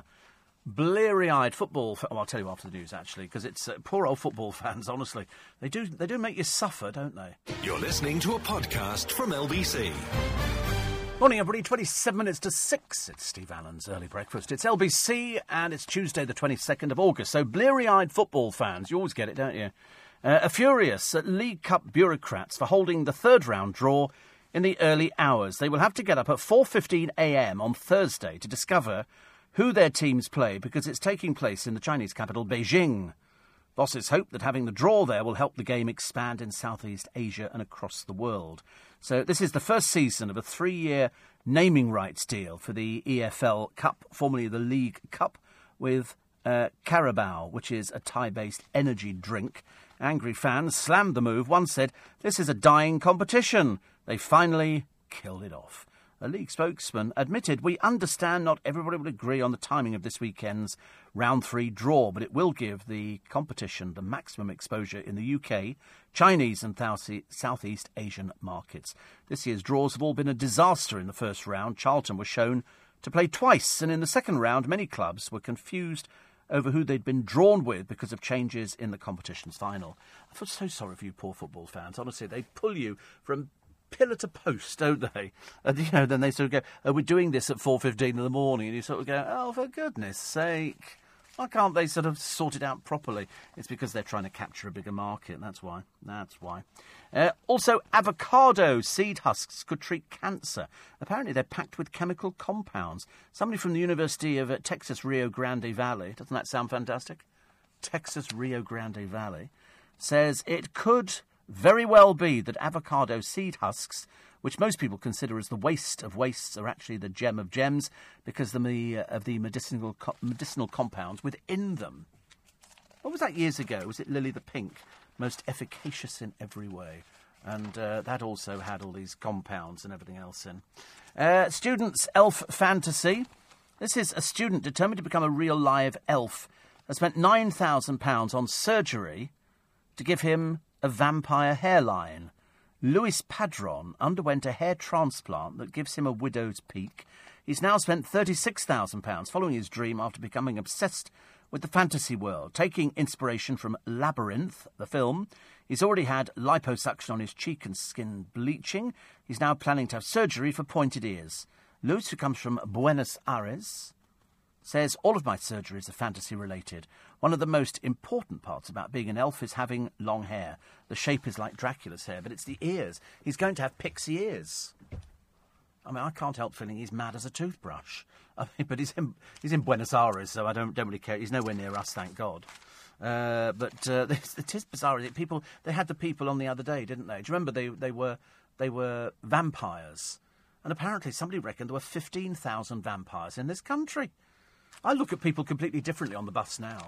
When I was sitting in the hospital yesterday, waiting to be uh, discharged, as it was, a bit like a gun. They, they go in there and they go, So, yeah, how did your operation go? Fine.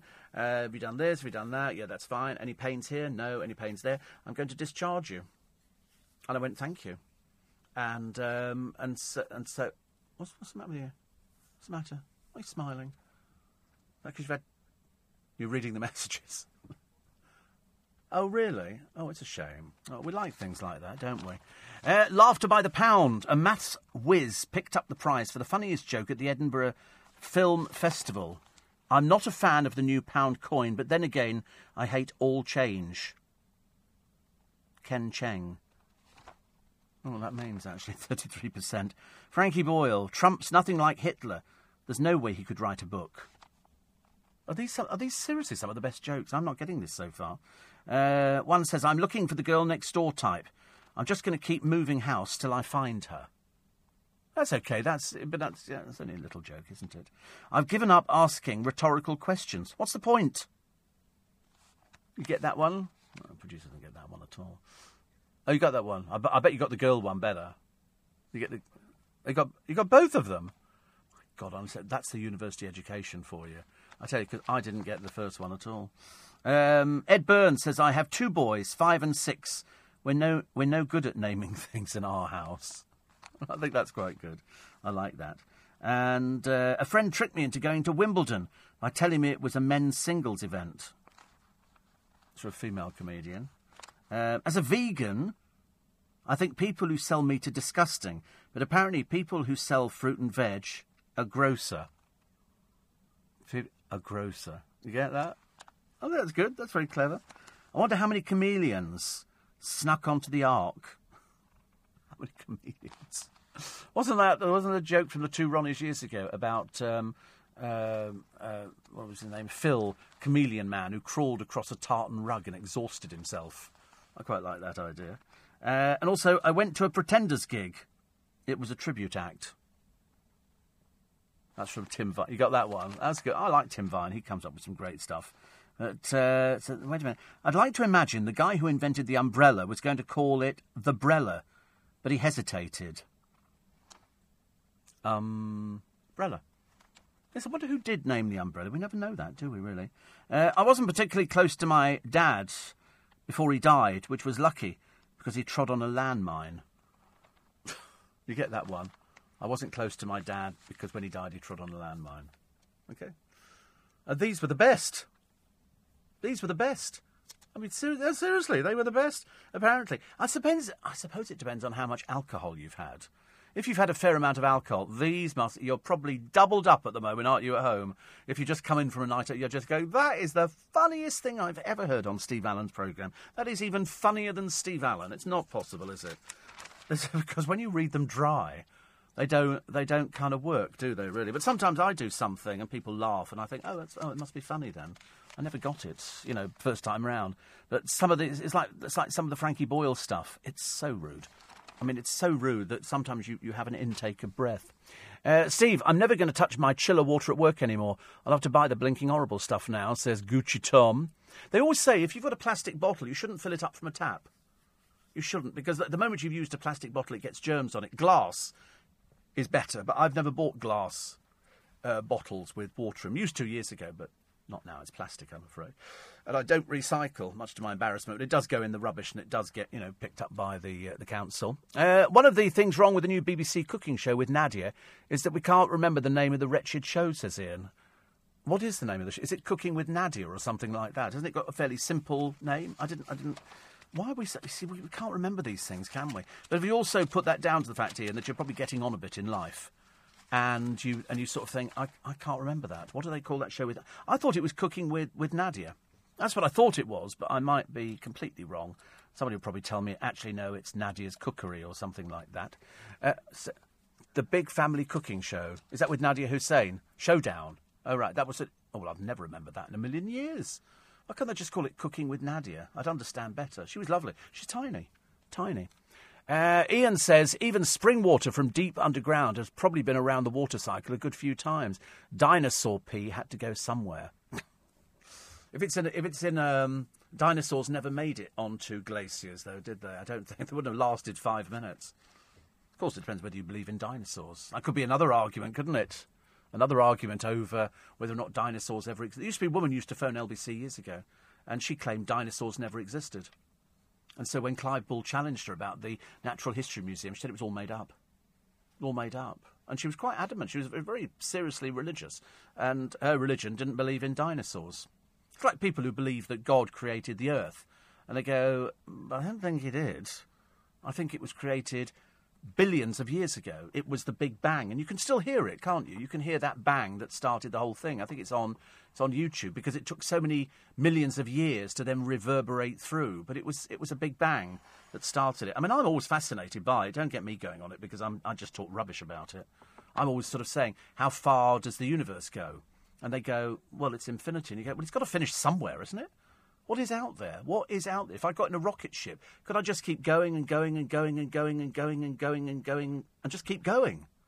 Or do, eventually does it finish? And then you get a, a big sign saying this is the end, and then you fall off the end of it. So the universe is expanding faster than we can travel. So out there, there must be new planets being formed. Mustn't there? There has to be new planets being formed. Now they've discovered that it snows on Mars because the temperature drops so much. Now so it's always Christmas. At night time, during the daytime, it's not because it's really hot, but at night time, it, it's so it's always Christmas. But will you find a Yeti or an abominable snowman or Father Christmas or Christmas trees? The answer is no. But there's still got to be something out there. I mean, there might be another planet with, you know, with sort of what we term human life on it, but, you know, we're never going to know.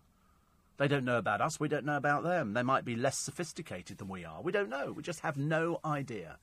No idea at all. And that's what keeps people guessing, isn't it? you know, about the crop circles and that usual sort of gubbins and things like that, and, and whether or not the Egyptians got it right because they knew and there was an afterlife and there was all that kind of stuff. And we go, but I don't know.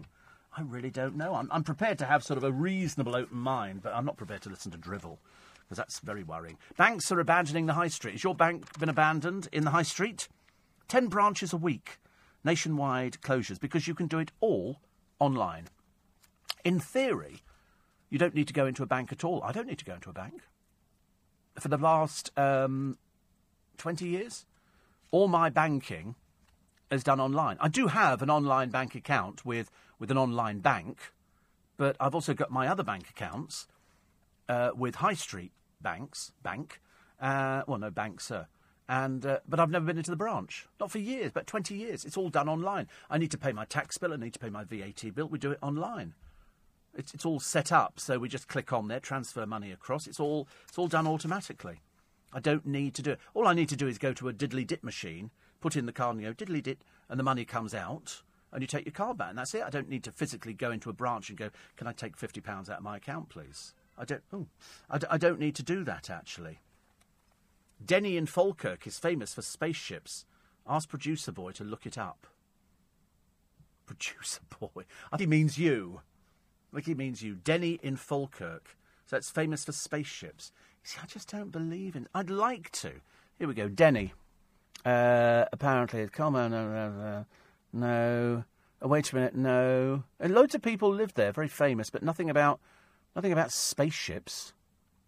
Nothing about. It's a town in Falkirk. Six. I'm getting there.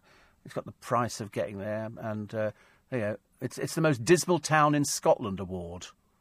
That's what it's got. It's got nothing to do with spaceships. We can't see spaceships. Have we got spaceships on here? Denny Falkirk, spaceships. There we go. Denny Falkirk. No, nothing. No. We go, oh, the, the Falkirk Triangle. And, that, and that's it. But I mean, that's just, that's just a couple of drunks, isn't it, writing something on a website. I don't believe that at all. No, it's not very exciting at all, actually. It's a load of old rubbish. Producers, even, even the producers turned it off. He thinks that's rubbish. Obviously not going for that one in a, in a big way. You're listening to a podcast from LBC. We've been looking at the wrong village. Apparently, it's Bonnybridge. Brits want answers. In active case, officials can't crack. A chilling UFO case that saw a tiny Scottish village shoot to international fame is ongoing.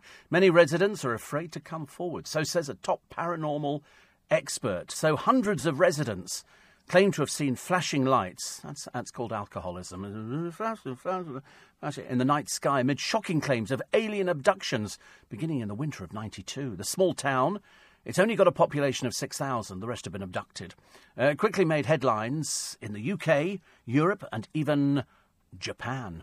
Strange lights, engine sounds, and blue saucers recorded over the village. Recordings were even taken from the Falkirk Triangle and an area stretching from Stirling to the outskirts of Edinburgh. It's called stars, dear.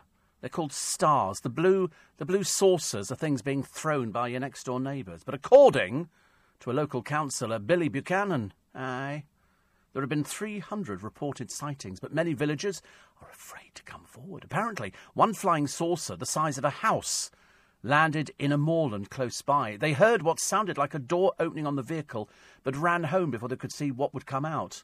Oh, it'll be something with ten arms or something, won't it? It'll be your next door neighbour again. A victim claimed that while watching over cattle one evening, he saw bright orbs in a clearing and was dragged towards a mysterious light source. He later awoke to find triangular burns on the floor and his clothes torn to shreds. Forensics later concluded the rips and tears could not have been caused by forest rocks, only by something mechanical. What, like a pair of scissors, I suppose? That would be mechanical, wouldn't it? And uh, the truth is out there now 150 years of looking at UFOs in the night sky, 150 years of drinking problems, 150 years of the Doolally Brigade. Ooh, strange saucers coming out of the sky, and they've got loads of uh, of pictures of sort of thing, all faked. Every single one of them faked. It makes no difference. They always get bad pictures. Have you noticed? Never seen a good picture of an alien. The only time we got it was when E.T. came down and had a word with Steven Spielberg about making a film about his life, and uh, and so they did. But the rest of it is just a pile of old rubbish. People want to believe in it. They want to believe that there is. I know one of them is just a street lamp. You can see that, but of course it's it's it's on a wire, and, uh, you know, there are, they say, rare photographs. You know, and I suppose people who read the internet really want to believe that there are strange things out there and they sort of land and they take people up onto these spacecraft. It doesn't happen, okay? I'm here to tell you now it's all just made up, okay? It's a load of old rubbish. There are no such things as UFOs, no such things as flying saucers, no such things as aliens, but there is a whole town who's been abducted. And the reason is nobody likes them. They're just deeply unpopular. So they've just been abducted. Nothing to do with aliens or anything at all. Uh, Steve says, uh, Jovial John, bottled water, don't make me laugh. Try spelling Evian backwards. You see, unfortunately, it is a region, isn't it? That's the problem with Evian, even though it's spelled naive backwards. But what's naive got to do with it? I've been drinking bottled water for years. Absolutely years and years and years. And look at me. Dun, dun, dun, terribly fit you know, I'm a picture of health, ladies and gentlemen. Well, sort of Monday, Tuesday, Thursday, but uh, the days in between maybe not so good. It's called Nadiya's British Food Adventure. Last night it featured Scotland. What is this obsession with Scotland we've got all of a sudden? Everybody's gone Scottish mad. I think there are two episodes left to broadcast, says William. I like her. I think she's good. But there's loads of other people in the new Bake Off. Uh, stunt woman to blacksmith. It's all people who want to be on television. They're going to be very irritating. You could just tell how irritating they're going to be. They're irritating just looking at the pictures. Seriously, you've only got to look at pictures. Oh dear, very irritating. Very irritating. Fertility warning over chemicals in cleaning fluid and mouthwash. And the day the sun vanished. Where did it go? Where did it go? It just vanished. For two minutes and 40 seconds. And so loads of people gather in uh, in Hollywood with their sunglasses. Oregon at 10:15 a.m. It just goes black, even though it was morning. But we've had that before, haven't we? And, and then Bonnie Tyler sings "Total Eclipse of the Heart." Turn around, bright eyes. Whatever it was, but uh, they were all there watching it, and it's just one of those phenomena, and we love it. We love it. Uh, online abuse is vile, says Damian Thompson, writing in the Mail today, but it's not on a par with being attacked in the street. I would agree there. It's still bad, though. Still very, very bad. And uh, the government are going to clamp down on it. And uh, here it is. While fellow showbiz stars paid tribute to the late Sir Bruce Forsyth, who died last week, aged 89, let us not forget, writes Ephraim Hardcastle, the X Factor judge Louis Walsh, uh, who remarked in 2010 His time is finished. Bruce is too old. He's from a different era. He shouldn't even be alive at his age. Wounded Sir Bruce responded splendidly. Louis Walsh said in print, I should be dead by now. Can you believe that from a jumped up karaoke singer? Sorry, Judge. oh, it's gone all dark next door. You have to stand up and wave your arms around. Oh, look at that, honestly. It's like the show is finished next door, wasn't it, in the control room? all Or something. And Nick Abbott gets that. You can always tell when Nick Abbott's having one of his bad days, because all of a sudden it goes dark in the studio. He has to stand up and do an impression of a windmill to try and make the lights come back on again. It's all to do with this. Uh, it's conservation. It's, oh, it's gone cold again now. All of a sudden, the drafting air is back. Uh, Blade Dancer, this is uh, Jonnie, Paralympic hero, uh, who's become Strictly's first disabled contestant. They make such a big deal about it now. If we didn't make such a big deal about it, it'd be so great. People just get on with it and think it was normal. It's what, Donny? It's set itself to 20 degrees. It's very chilly, isn't it? Very chilly. But it keeps you awake, it gives you that little burst in the morning. You know, which sort of makes you go like that. Make sure you drink a hot drink. That's good for you. Imagine, imagine how cold it would be if you were in the Antarctic looking for the Yeti. If you were out there looking for no, but you're not. But imagine if you were. Imagine how cold it would be. You'd have to have mittens on and tights and everything else. You know, just sort of keep yourself warm. You're going to question tights, aren't you? Now I can tell. Just tell by looking at your face. No. Well, it is. It's meant to be. It's not as cold as it is in the Antarctic. That's why. You know, it's meant to make you feel better. I don't want you to feel bad about the fact that you're freezing to death in there.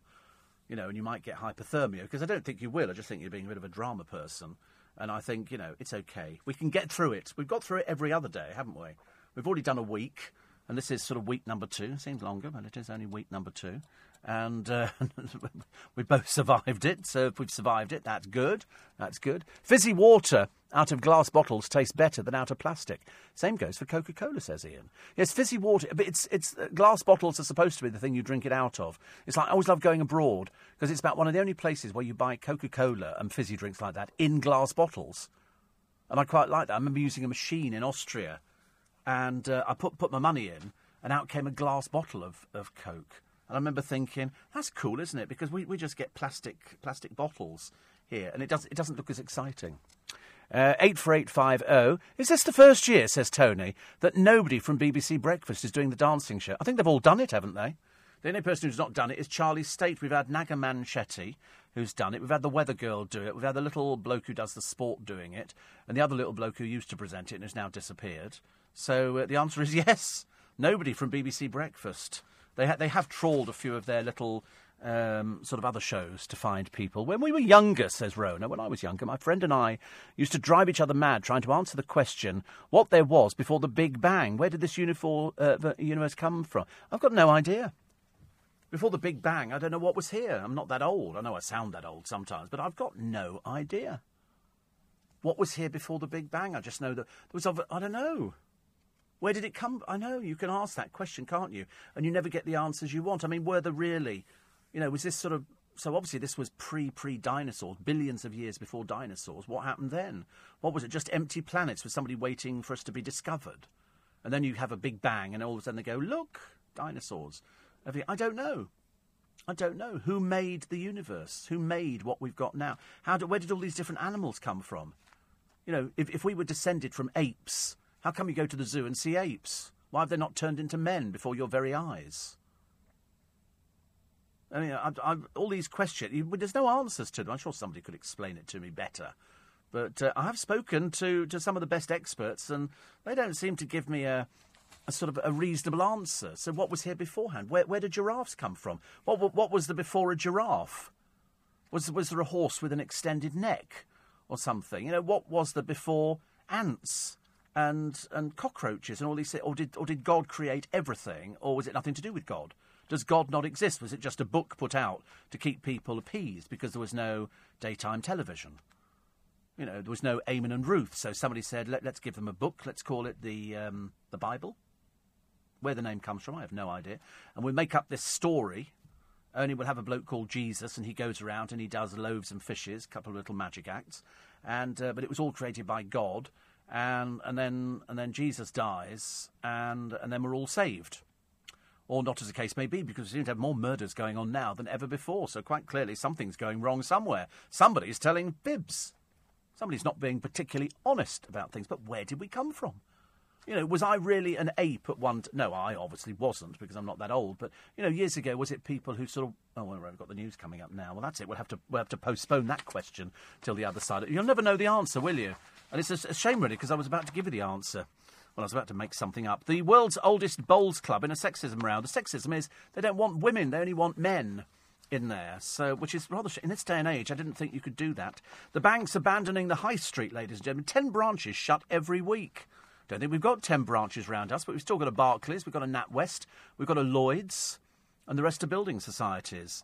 Uh, can we make the Green Man light up longer to help elderly people cross the road because it's very difficult for them?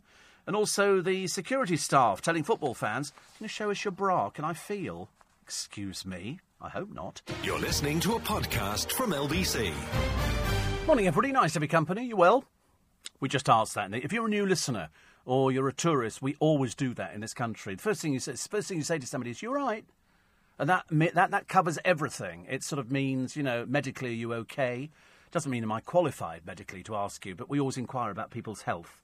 The one thing we don't want is them to come back with, well, actually, no, it started on Tuesday when I was. I've done that before, just to wind somebody up. And uh, somebody said to me, How are you? And I go, Well, actually, I'm not very well at all. I went to the hospital the other day, and you can see them vis- visibly wilting in front of you. Anyway, it's nice to be company. It's LBC. Uh, we take the pa- we'll do the front pages of the papers after six thirty this morning. We take all your texts and emails eight four eight five zero steve at lbc.co.uk. So we just just before the news, we were hopefully going to get the answer of where we all came from. Where does everything come from? Where do all the animals come from? Where do lions come from? Tigers? Were, were, they originally a different animal, like a tortoise that got brave, and all of a sudden they started? I mean, where did they come from? You know, how, how does this work? I mean, and do we have any new animals that are being born now that we've never seen before? I know when we go down into the sea and they go deep, deep, deep, deep, deep, deep, deep, like two or three miles down, they start discovering things that they've never seen before. You know, marine animals that have been there for probably millions of years. But where do all these other things come? Where do hyenas come from? Where do elephants come from? Where do wallabies come from? Where did my producer come from? You know, you have to ask these questions. All these things which are totally unexplainable and you have no idea. And all, all we get is, oh, we were all descended from apes. Well, at what, at what period of time did we stop developing from apes? And why don't they, they change in the zoos? All of these, it's, it's now, it's so complicated. And yet we look up into the heavens and we go, look at all these stars. And then you've got that beautiful thing the other, the other evening, which, you know, it just vanishes, doesn't it? Just whoosh, the sun vanishes and it's hidden as it moves behind. And we all stand there. We've done it, I remember doing it before when we've had an eclipse and everybody takes these little things out there and looks through a pinhole camera whatever else. And you think there's stranger things out there, aren't there? Stranger things. Uh, life on Mars, the question in the paper today. And uh, they've now identified snowstorms out there. They said that the microbursts occur due to the cooling of water ice particles in clouds. Uh, now, I don't know how far away Mars is. I don't know whether or not we could, you know, sort of nip out there lunchtime and then come back again. So we could say, you know, trips to the moon, trips to Mars. But unfortunately, Mars is so far away. It's 54.6 million kilometres. I mean, that would put the planet. I mean, it's it's it's so far away. It seriously is. I mean, it's it's it's ages and ages, ages and ages away. It's three hundred thousand kilometres away. That's 225 million kilometres from Earth. So you're not going to do it in a day, are you? So. Oh, per second is the speed of light, right. So, in other words, information from there takes 14 minutes to reach Earth. 14 minutes. So, if you've travelled at the speed of light, you get there in 14 minutes. But we don't travel. We can't travel at the speed of light. So, in other words, you actually would have sort of got there before you'd taken off, kind of situation. So, if you go down a little bit further, it says, So, how long does it take to get to Mars? And uh, they've got a nice picture of it. It looks a bit barren, actually, not the sort of place. I don't see a McDonald's there. Is there a McDonald's on Mars or a, a Burger King or something? Oh, it's an advert, I know that. And uh, but uh, I can't find it. So how far away is it? Blah blah blah blah blah. And how long does it get? Wait a minute. Wait. there you go. That's a sign. If nothing, thank you. Gesundheit, I think. Um, so the closest approach, 939 days to get there. 39. The that's if you use the current fastest spaceship so far. 39. Well, I don't think I've got. I mean, that's a month. A month to get there. And then you get there and you go, oh, I don't want to be here. It might be a, a very inhospitable to us. If it's going to be very, very cold with snowstorms at night, I don't want to go there. And there's obviously, you know, where, where do you recharge the spaceship? So it's all a bit fantasy, isn't it? They, they, they can tell you anything about it, but it doesn't really help. Uh, this study is published in Nature Geoscience magazine. Uh, and it, it, tells you all about it. However, the other thing is very interesting. For the first time in a decade, first time in 10 years, there is no snow on Britain's highest mountain. It's now 11 years since Ben Nevis was last totally free of the white stuff. Ian Cameron, who surveys snow patches in Scotland's hills and writes annual reports, says the situation this year is mainly down to a lack of snow last winter. Because normally, once it snows, it then tends to stay there, doesn't it? But they haven't had any. Nadiya Steve is appearing in two shows for the BBC at the same time The Big Family Cooking Showdown and Nadiya's British Adventure. No wonder people are confused, says Paul. Uh, 17p in Tesco for a litre of uh, bottled water, says Kate. In Scunthorpe. I'd love to be in Scunthorpe at this precise moment. I feel like doing a seaside resort. I'd like doing. I'd, I'd, like to have a fish and chip shop on a seaside uh, front somewhere, a nice little bay, but the only one, you know, the only one doing fish and chips. That'd be nice, wouldn't it? Collier Row, north of Romford, our last bank, uh, closes next month. We have cash points to get money out, but have no banks to pay money in. My church has its weekly collections to pay in, and now we have to travel five miles into busy Romford to pay our cash and cheques in, says Jim. I don't know what the shops in Collier Row do with their takings. Yes, I mean, we've got. Um, we used to have a machine in my bank, which I don't, I don't use my bank because I do everything online. Um, and you would put your money in an envelope and then pay it into the machine. You could sort of tap in what, what, what it was. It, a little slip comes out. You put it in the envelope, the envelope, and then you put it in there. Like licking stamp. Who licked a stamp recently? Nobody. Nobody licks stamps anymore. They don't have lickable stamps. They're all automatic, aren't they? You just sort of self-adhesive stamps. I used to enjoy licking it, and then like that. I used to hate the taste of stamp gum, gum arabic, I think it was. I always thought it was made with fish fish and something like that. Uh, 84850 steve at lbc.co.uk. Uh, Biblos is Greek for book, hence Bible, bibliography, says Jerry. Thank you, in County Down. Hope the weather's kind to you at the moment. Um, Mike says, I agree with the Steve Allen show. Don't ask how I am if you don't want to hear. Yeah. Apparently, we didn't descend from apes. We evolved alongside apes from a common ancestor, Homo sapiens themselves, are classified as great apes along with chimps, gorillas, and orangutans. You see, I'm confused already. I'm confused already by the whole thing. I've seen the picture of, of, of people, and it looked like an ape. Humans and apes shared a common ancestry. Apes did not evolve into humans, hence we still have apes today, says David. You see, already we're getting the answers back. You know these things. Uh, John's found the cheapest water, six bottles for a quid in Wilko. I think roughly the same in Iceland, and I think Poundland the same. I think they do six bottles for a pound, surprisingly, in Poundland. Uh, other stories in the papers. This is first raised by an American breakfast TV show, and I remember the day very well. I've uh, said before, I remember when Diana died because I remember we used to call into Earl's Court. We'd go out for dinner on a Saturday evening, call into Earl's Court, pick up the Sunday papers, and go home. And on that particular morning, the papers were late.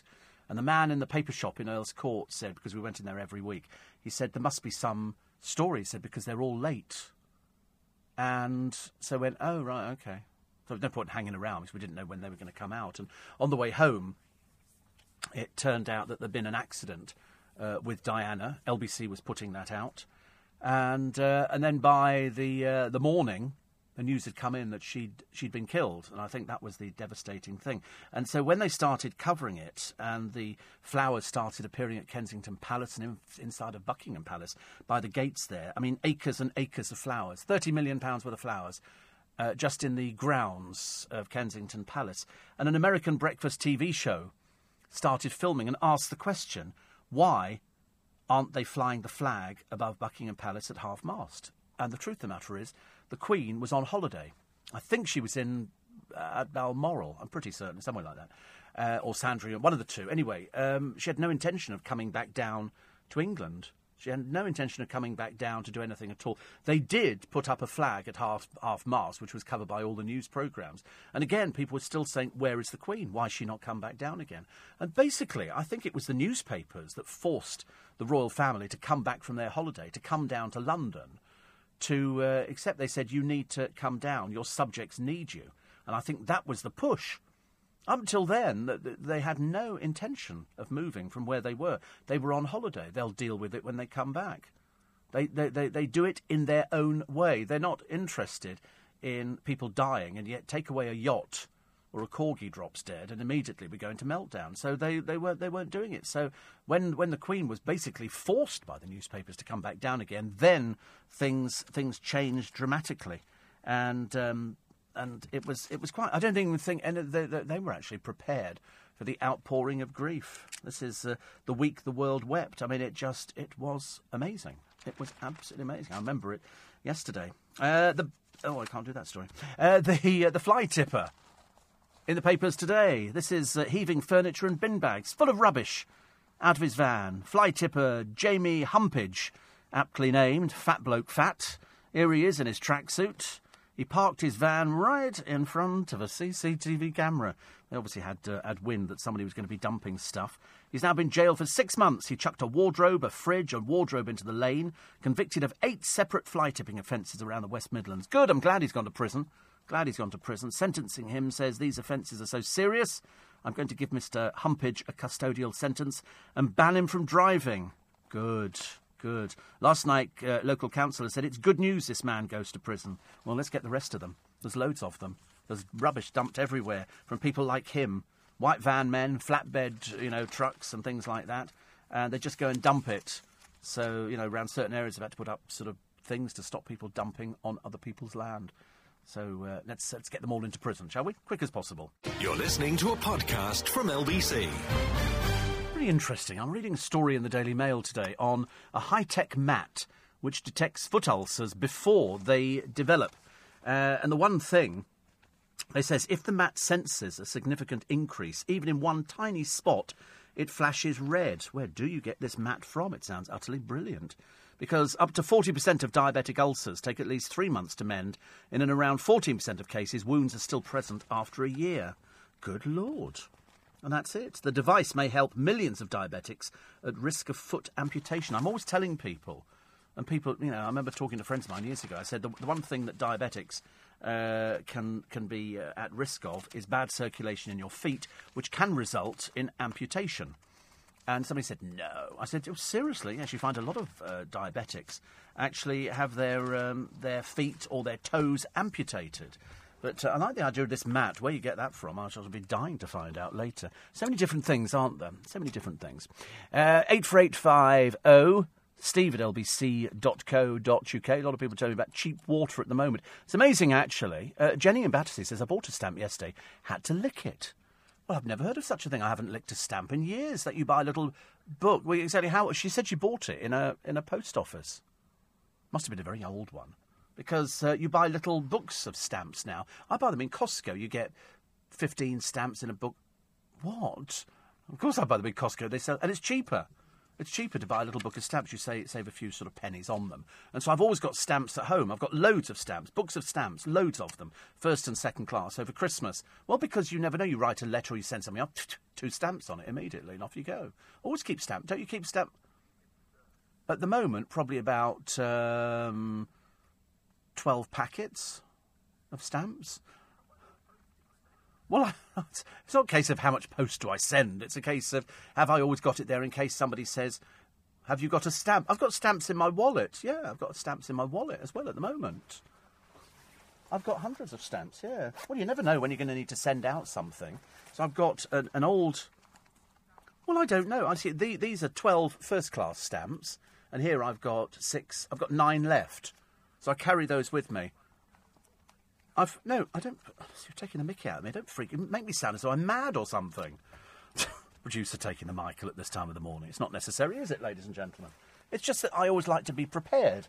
I was a good boy scout, and uh, we were told always be prepared. So I've got stamps. So if, if, if, if you say to me, "Oh, you haven't got a stamp, have you?" I can go, "I have, I have." You see, and all of a sudden you've got another friend.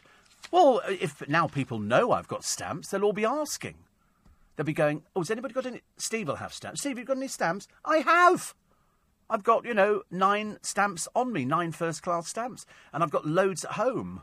I've got lots of little packets of stamps that I buy because I've forgotten I bought them the last time round. So I end up with even more of them. I told you I've just bought these these shoes, which I saw advertised because they're quite comfy and they're sort of you know you get a bit elderly. It's quite nice to wear something comfy. Slip-ons, and uh, they're these Skechers shoes. And the last time they were they were reasonably cheap. Then the price went up, and then I couldn't find that. And I wasn't going to spend you know forty six quid on a pair of shoes, so I sold them at thirty the other day. So I bought four pairs. You know, you don't want to miss out, do you? It's like the stamp thing, you know. Now, now people know that I've got three pairs left. I've given away a pair of ten and a half size uh, Skechers, and I've got lots of stamps at home. I would think it's at least fifteen or twenty books of stamps, just for that odd moment when somebody says, "Has anybody got a spare stamp?" Or you know, the company says, "I'm sorry, does anybody have a spare hundred stamps?" I've got them. I've got them. I can always help people out. But uh, never had to, to lick one in years, Jenny. So either yours was very old, or they don't sell many stamps in that post office, which is probably uh, probably the uh, the main answer. Um, they're so desperate for news at the moment uh, that they're actually putting pictures of the uh, of donuts, the uh, the Showtime. This is for the Bake Off programme. Eight, 58 minutes, 18 seconds. The ads, 16 minutes, 42 seconds. But they've got to pay for it. That's how the, they've paid enough for this programme. It's just I don't know when they put Noel Fielding on, one of the unfunniest people on television. That's why you hardly ever see him, because he's just not funny. Uh, Twitter users could be arrested for unfriendly tweets because of a clumsy crackdown on hate crime. The Crown Prosecution Service has ruled hate crimes on social media must be taken off, uh, taken, sorry, taken as seriously as offline offences. So that'll be interesting. Uh, we'll wait and find out. Joe Wicks who they sort of put on there, and he looks great, and then he opens his mouth, and it just sounds peculiar. Just not doesn't sound right at all. Uh, sunbed addicts. I bet there's a few of you listening at the moment who are addicted to sunbeds. You are addicted to lying on the bed because you want to be that colour. It tends to be mainly the cheaper end of the market. People who want to go on sunbeds are sort of at the cheaper end of the market. The sort of people who do that and then they also have their nails done and they have a pedicure and a manicure and all that. That's why these bars are all over the place. We've got about six in Twickenham. I don't know how there's enough business, but they do a pedicure and a manicure together for 30 quid. There must be huge profits in it. Huge profits in it. And uh, every so often, the uh, the police do a raid on it and take away all the staff, and then within 24 hours it's restaffed again. It's uh, obviously the place where sort of most people go if they're sort of not supposed to be here. Uh, plus, plus, plus, plus, lots of pictures of Ant McPartlin. I'm sorry, grey socks and short trousers, not a good look. That's like that's like people who wear sandals with socks. Not a good look. It's not a nice. I always tap them on the shoulder and say, "Never again." You know, I feel you have to do that to them. I think it's, I think it's much, much easier.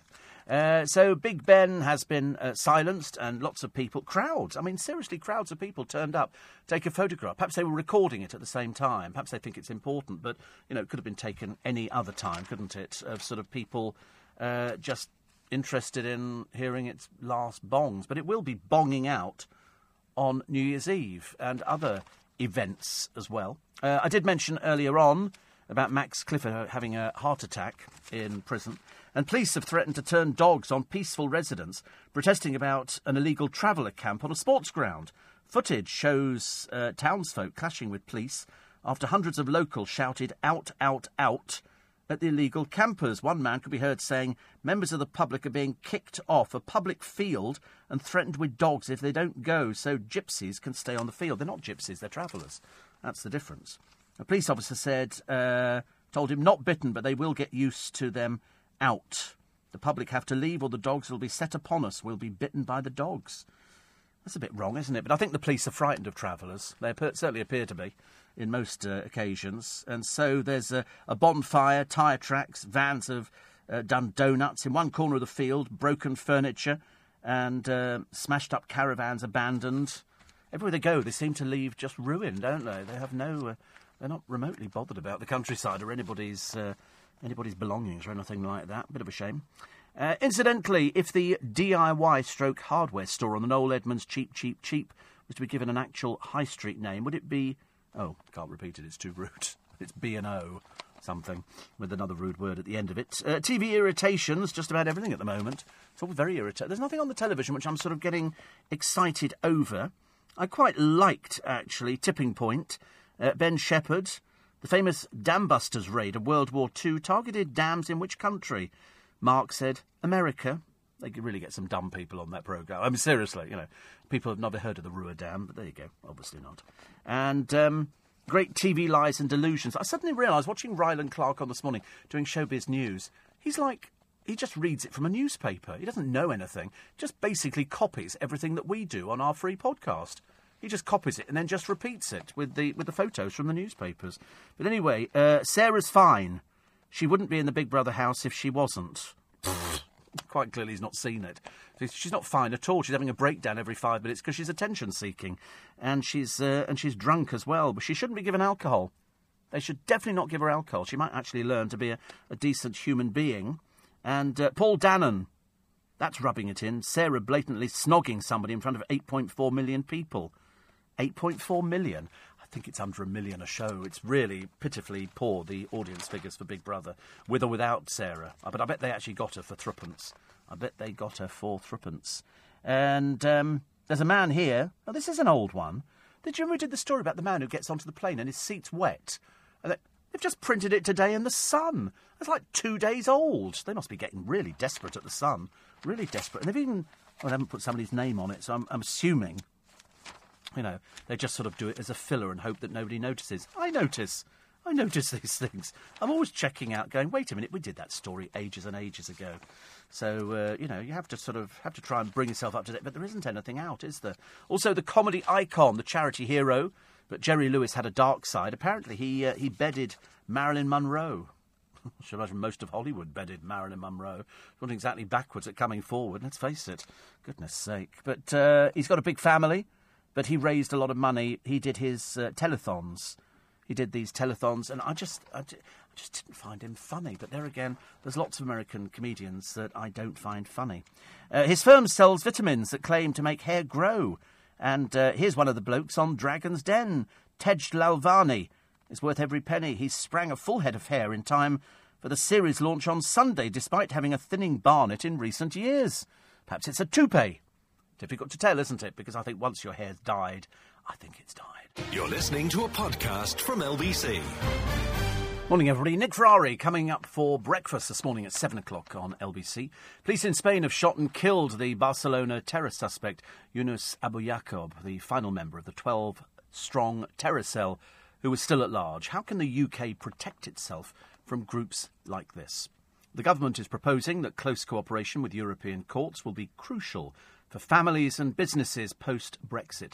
Nick will speak to the Secretary of State for Justice, David Lidington. And as a prisoner is finally back behind bars after 22 years on the run, Nick will be asking how could he have dodged the authorities for long? 22 It was almost impossible, isn't it? He was caught getting back on a Eurostar train. You think they didn't miss him or something? He was only 18 months from finishing the sentence. He decided to, to sort of spend 22 years on the run, so he's got to go back to prison. They should literally give him the whole original sentence back again. You know, you go to prison for five years. All of that and more with Nick Ferrari at breakfast this morning from 7 here on LBC. And how can the UK protect itself from uh, these terror cells? Well, they're already here. I think they're already here. I don't think you need to sort of protect yourself. We've got to just find out who they are and then stop them. And luckily, that's what we have the security services for. Uh, commemorative stamps need licking. What's commemorative stamps? What's a commemorative stamp? That's like, oh, the special stamps. They need. Yeah, but people don't use those, do they?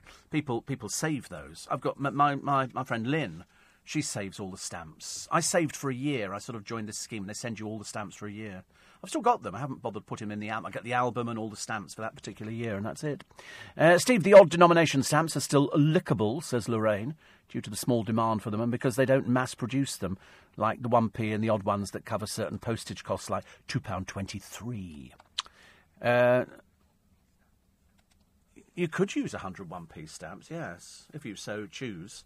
I mean, obviously a bit silly on an envelope because you just have to keep putting them over the top of each other. But yes, I've, I've, had parcels delivered here with loads and loads and loads and loads and loads of stamps to make it up. But I always put extra stamps on there because I don't, I can't work out the size or the weight of anything nowadays. I don't have a set of scales at home, and I can't be fagged to walk around the post office to weigh an envelope. So I just put two first class stamps on everything. Hence, having a hundred at home makes it easier like that. Because if I put one on and I have to pay the other end, I feel a bit guilty about the whole thing. So, uh, so that's why Tony and Haley are having a 25th anniversary with a little breakdown in Whitstable. Oh, so they're having a break down in Whitstable. Okay, and that's from uh, Annie and Bradley. Quite nice. I love the way you put kisses on it. I wasn't sure if that was for me or Tony and Haley, who are celebrating their 25th anniversary. Imagine. God, blimey, it's like Sarah Harding. You can't, I mean, she couldn't last 25 minutes, let alone 25 years. Goodness sake. And Mike says, I think the Steve Allen show uses stamps on emails. Yeah, and the problem is? Hello? What's the matter with that? Goodness sake, honestly. It's like, you know, I've just bought curtains for my computer because I've got Windows. And, uh, you know, hello, normal, normal. Front pages of the, uh, of the papers. It's a bit dull, a little bit dull and uninteresting, I'm afraid. Uh, the Daily Mirror bring you the Barcelona terrorist in the bomb vest. It was a fake one. He got shot dead. So, as I predicted yesterday, he wouldn't last too long. They don't waste time, do they? Once they'd found him and somebody gave them a tip off, uh, he was mown down. Uh, the Bradley Walsh exclusive is he's the doctor's new assistant. Because people tend to forget he just doesn't do game shows, he does loads of things. The cricket legend, that is Geoffrey Boycott, caught up in a racism row after a rant about honours for West Indian cricketers. So if I turn to page five, he was doing a, um, an after dinner speech, I think. It was a VIP event at Edgbaston. He's 76 and he made the comment to these VIP guests at a Q&A session during a break in play at Edgbaston on Saturday. The BBC Test Match special commentator said knighthoods were handed out like confetti to West Indian greats. He told Sky Sports presenter Gary Newbon, hold, hosting the session, mine's been turned down twice. I'd better black me face. God, blimey, honestly. It was met by an uneasy silence at the Birmingham venue where diners, including several black guests, had paid nearly £300 each for a luxury hospitality package. A source said it was a crass comment intended to get a laugh, but it went down like a lead balloon. Among the 11 West Indian cricketers knighted, uh, Sir Curtly Ambrose, Garfield Sobers, and of course Viv Richards. The source said, Is Boycott suggesting they got knighthoods merely because of the colour of their skin? Birmingham is celebrated for its racial tolerance. We can do without dinosaurs like him spouting rubbish. Well, I have to be honest. I mean, I, I can't help but uh, but agree. And uh, he was like, he'd used it before. I don't know. He retired from cricket uh, in 82, two years after getting an OBE. He did not respond to the request from the Mirror for a comment. It does seem an odd thing to say, doesn't it? And I, I, I only put it as politely as odd because you think in a room full of people, which included black people, and he's sort of saying, oh, yes, you know, in order to get an order, perhaps I should have blacked my face. It's kind of just pushing it a bit too far. But there again, he's 76. Perhaps he's gone. Perhaps he's gone gaga. Perhaps he doesn't. Uh, perhaps he doesn't know. The terror in Barcelona. The cops gunning down the van driver. We've got him. Uh, he was wearing a suicide vest, but it was it was fake. So they managed to kill, I think, about eight of them now. So that's uh, good news. They're about the youngest that we've ever seen. The other ones were a little bit older. But as I say, how you radicalise somebody like that, probably because they're terminally stupid, I should imagine, and couldn't give a stuff about families or anything like that. They don't certainly care about human life. So why the French or anybody else should care about it, or the Spanish, I can't imagine. They just um, they just take them out. They're not going to waste time by putting somebody in court. They've got the other ones. You know, perhaps they'll die mysteriously. Uh, the Sun this morning, Joe Wicks, Sunday dinner's still a winner. This was a story the other day that you're abandoning the roast on a Sunday and you're going for other things. Well, I don't know. I don't believe that. I believe that all around the country there are pubs who are doing Sunday roast. Roast beef, Yorkshire pudding, roast potatoes, carrots, peas, gravy. Oh, yum, yum, yum. Very nice indeed. And it's still a dinner. I don't think people are going for pasta and stuff like that. Also, donuts. This is uh, Paul Hollywood, Sandi Toksvig, and Prue Leith, and then some dreadfully unfunny poor old dinosaur stuck in the dark ages with that funny old hair. Uh, the addicts of sunbeds make all the papers today.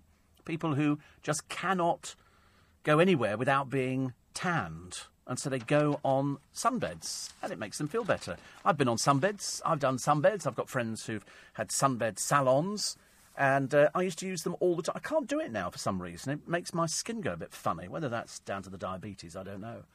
But uh, I used to enjoy being brown. I thought it was a nice colour. It made you look healthy. You wake up in the morning, and you go, "Wow, I look healthy."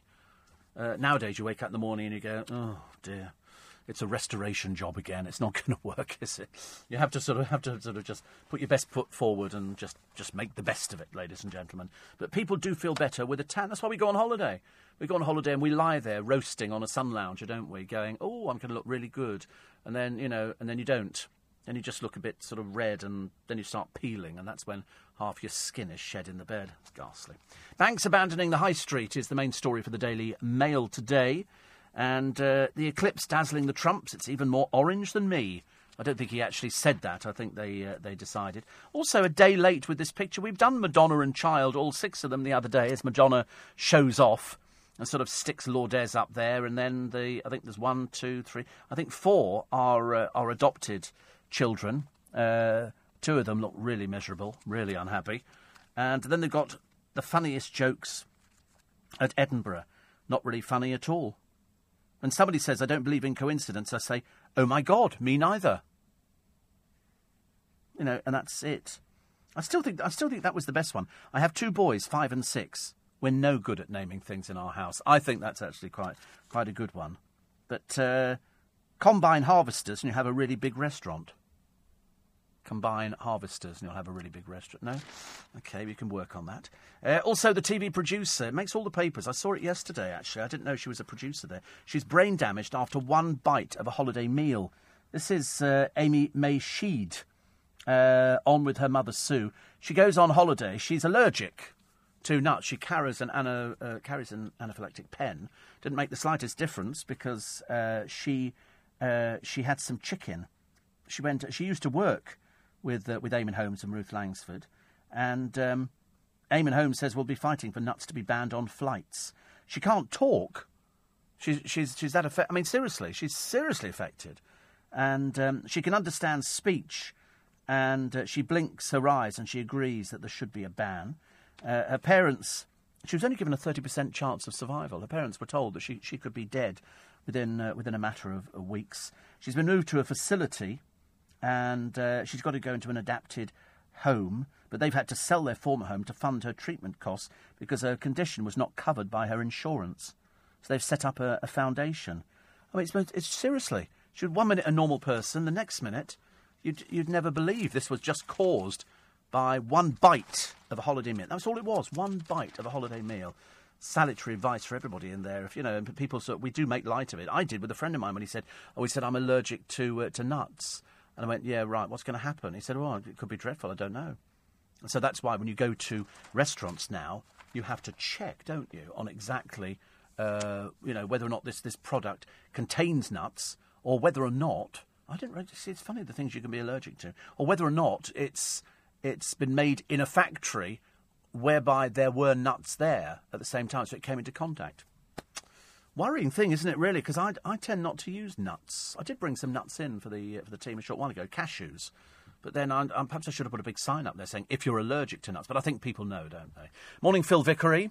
At 16 minutes to uh, to seven. I hope you're uh, you're well this morning. Everybody's well. They keep showing back uh, the funeral of Diana. I remember it's so. I remember sitting there with a friend of mine, Jimmy. We sat there watching the funeral go by, and uh, and London just stopped London stopped for that day. People were either glued to the radio, the television, and uh, and we'll always remember the sight of the boys walking behind uh, the coffin. One of the pallbearers has been interviewed, Philip uh, Philip Bartlett, because I think they were so worried they had to get it so right because the eyes of the world were on them. It's very hard to do because at each stage of the four mile march, there were people clapping. I can remember the throwing of the flowers onto the hearse. And so when they got to the motorway at Hendon, they had to stop and take all the flowers off the motorway and put them by the side of the road. I mean, there were those, there were thousands out there. You know, the people who'd uh, worked on her charities, the people who'd, who'd done everything, and then these flowers. People had obviously taken flowers down to throw for the hearse and uh, for the cortege. It was just, I mean, you'll not see it again. You'll not see it again. You're listening to a podcast from LBC. Nice to be company. Tuesday, 22nd of August. I don't know what the weather's going to be for today. I can't remember if it's going to be a, a, nice day or a wet day or a miserable day. Yesterday we seemed to have a mixture, didn't we? We had sort of sunshine, showers, because I went to the hospital to get signed off just so they could sort of check that I'm sort of, I'm okay. And I went, yeah, I'm fine. So I was signed off. And, uh, and then when I came out, it had a little bit of rain, but nothing really too much to worry about. Front pages of the uh, papers this morning, it's a mixed bag. Uh, they've got nothing. They don't have any news now that that man has been shot dead uh, just outside of Barcelona.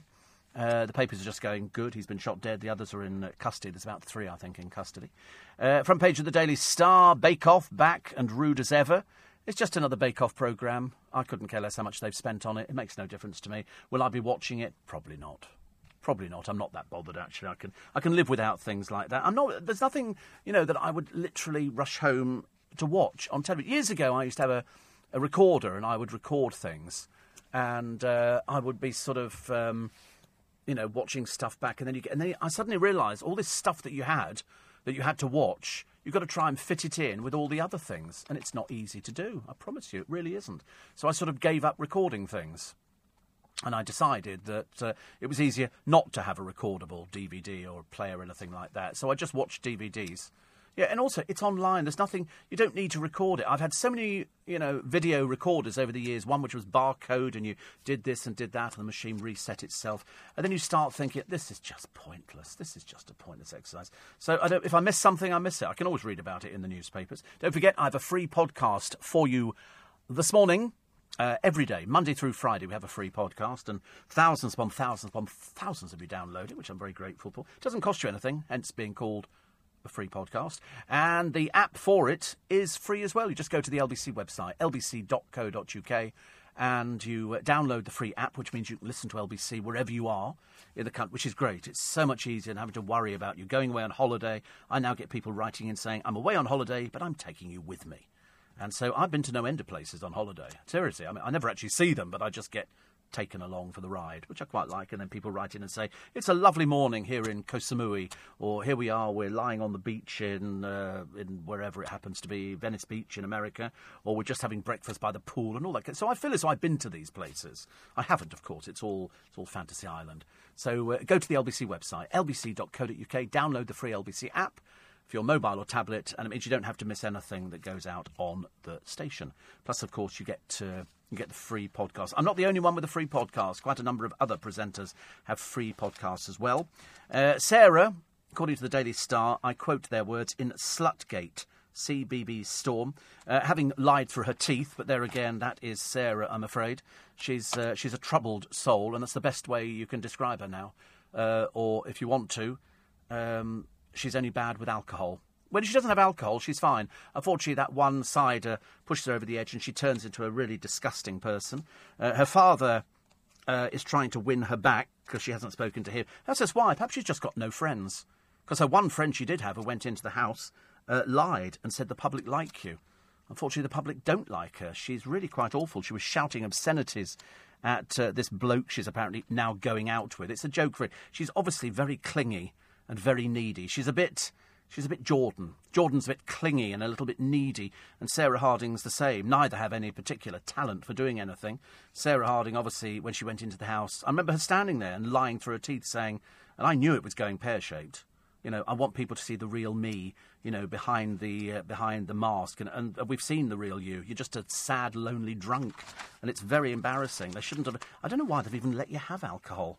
I keep questioning this every day. I, I don't know why I'm bothered about it. It's only a TV programme. She put herself in there. She doesn't want to be there. She can get herself out again. Uh, the Guardian.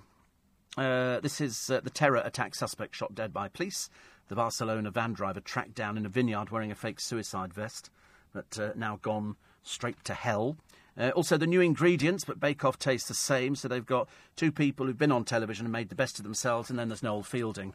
Not so exciting. Uh, also, the England Star accusing the team coach of racist Ebola remark. Mark Sampson, the manager of the England women's football team, is alleged to have told one of his black players to make sure their Nigerian relatives did not bring Ebola to a game at Wembley. That's according to new evidence in the Eni Aluko hush money case. Good Lord, honestly, it just goes from bad to worse, doesn't it, really? What with that and Jeff Boycott. Uh, the Times this morning, uh, this is the US demands the Afghan troop boost and uh, strike a light, a total solar eclipse amazed millions of Americans. It was it's worth seeing. You can you can find it on on YouTube, and uh, uh, it lasted two minutes and forty seconds as the moon's shadow raced over the Earth at one thousand five hundred miles per hour.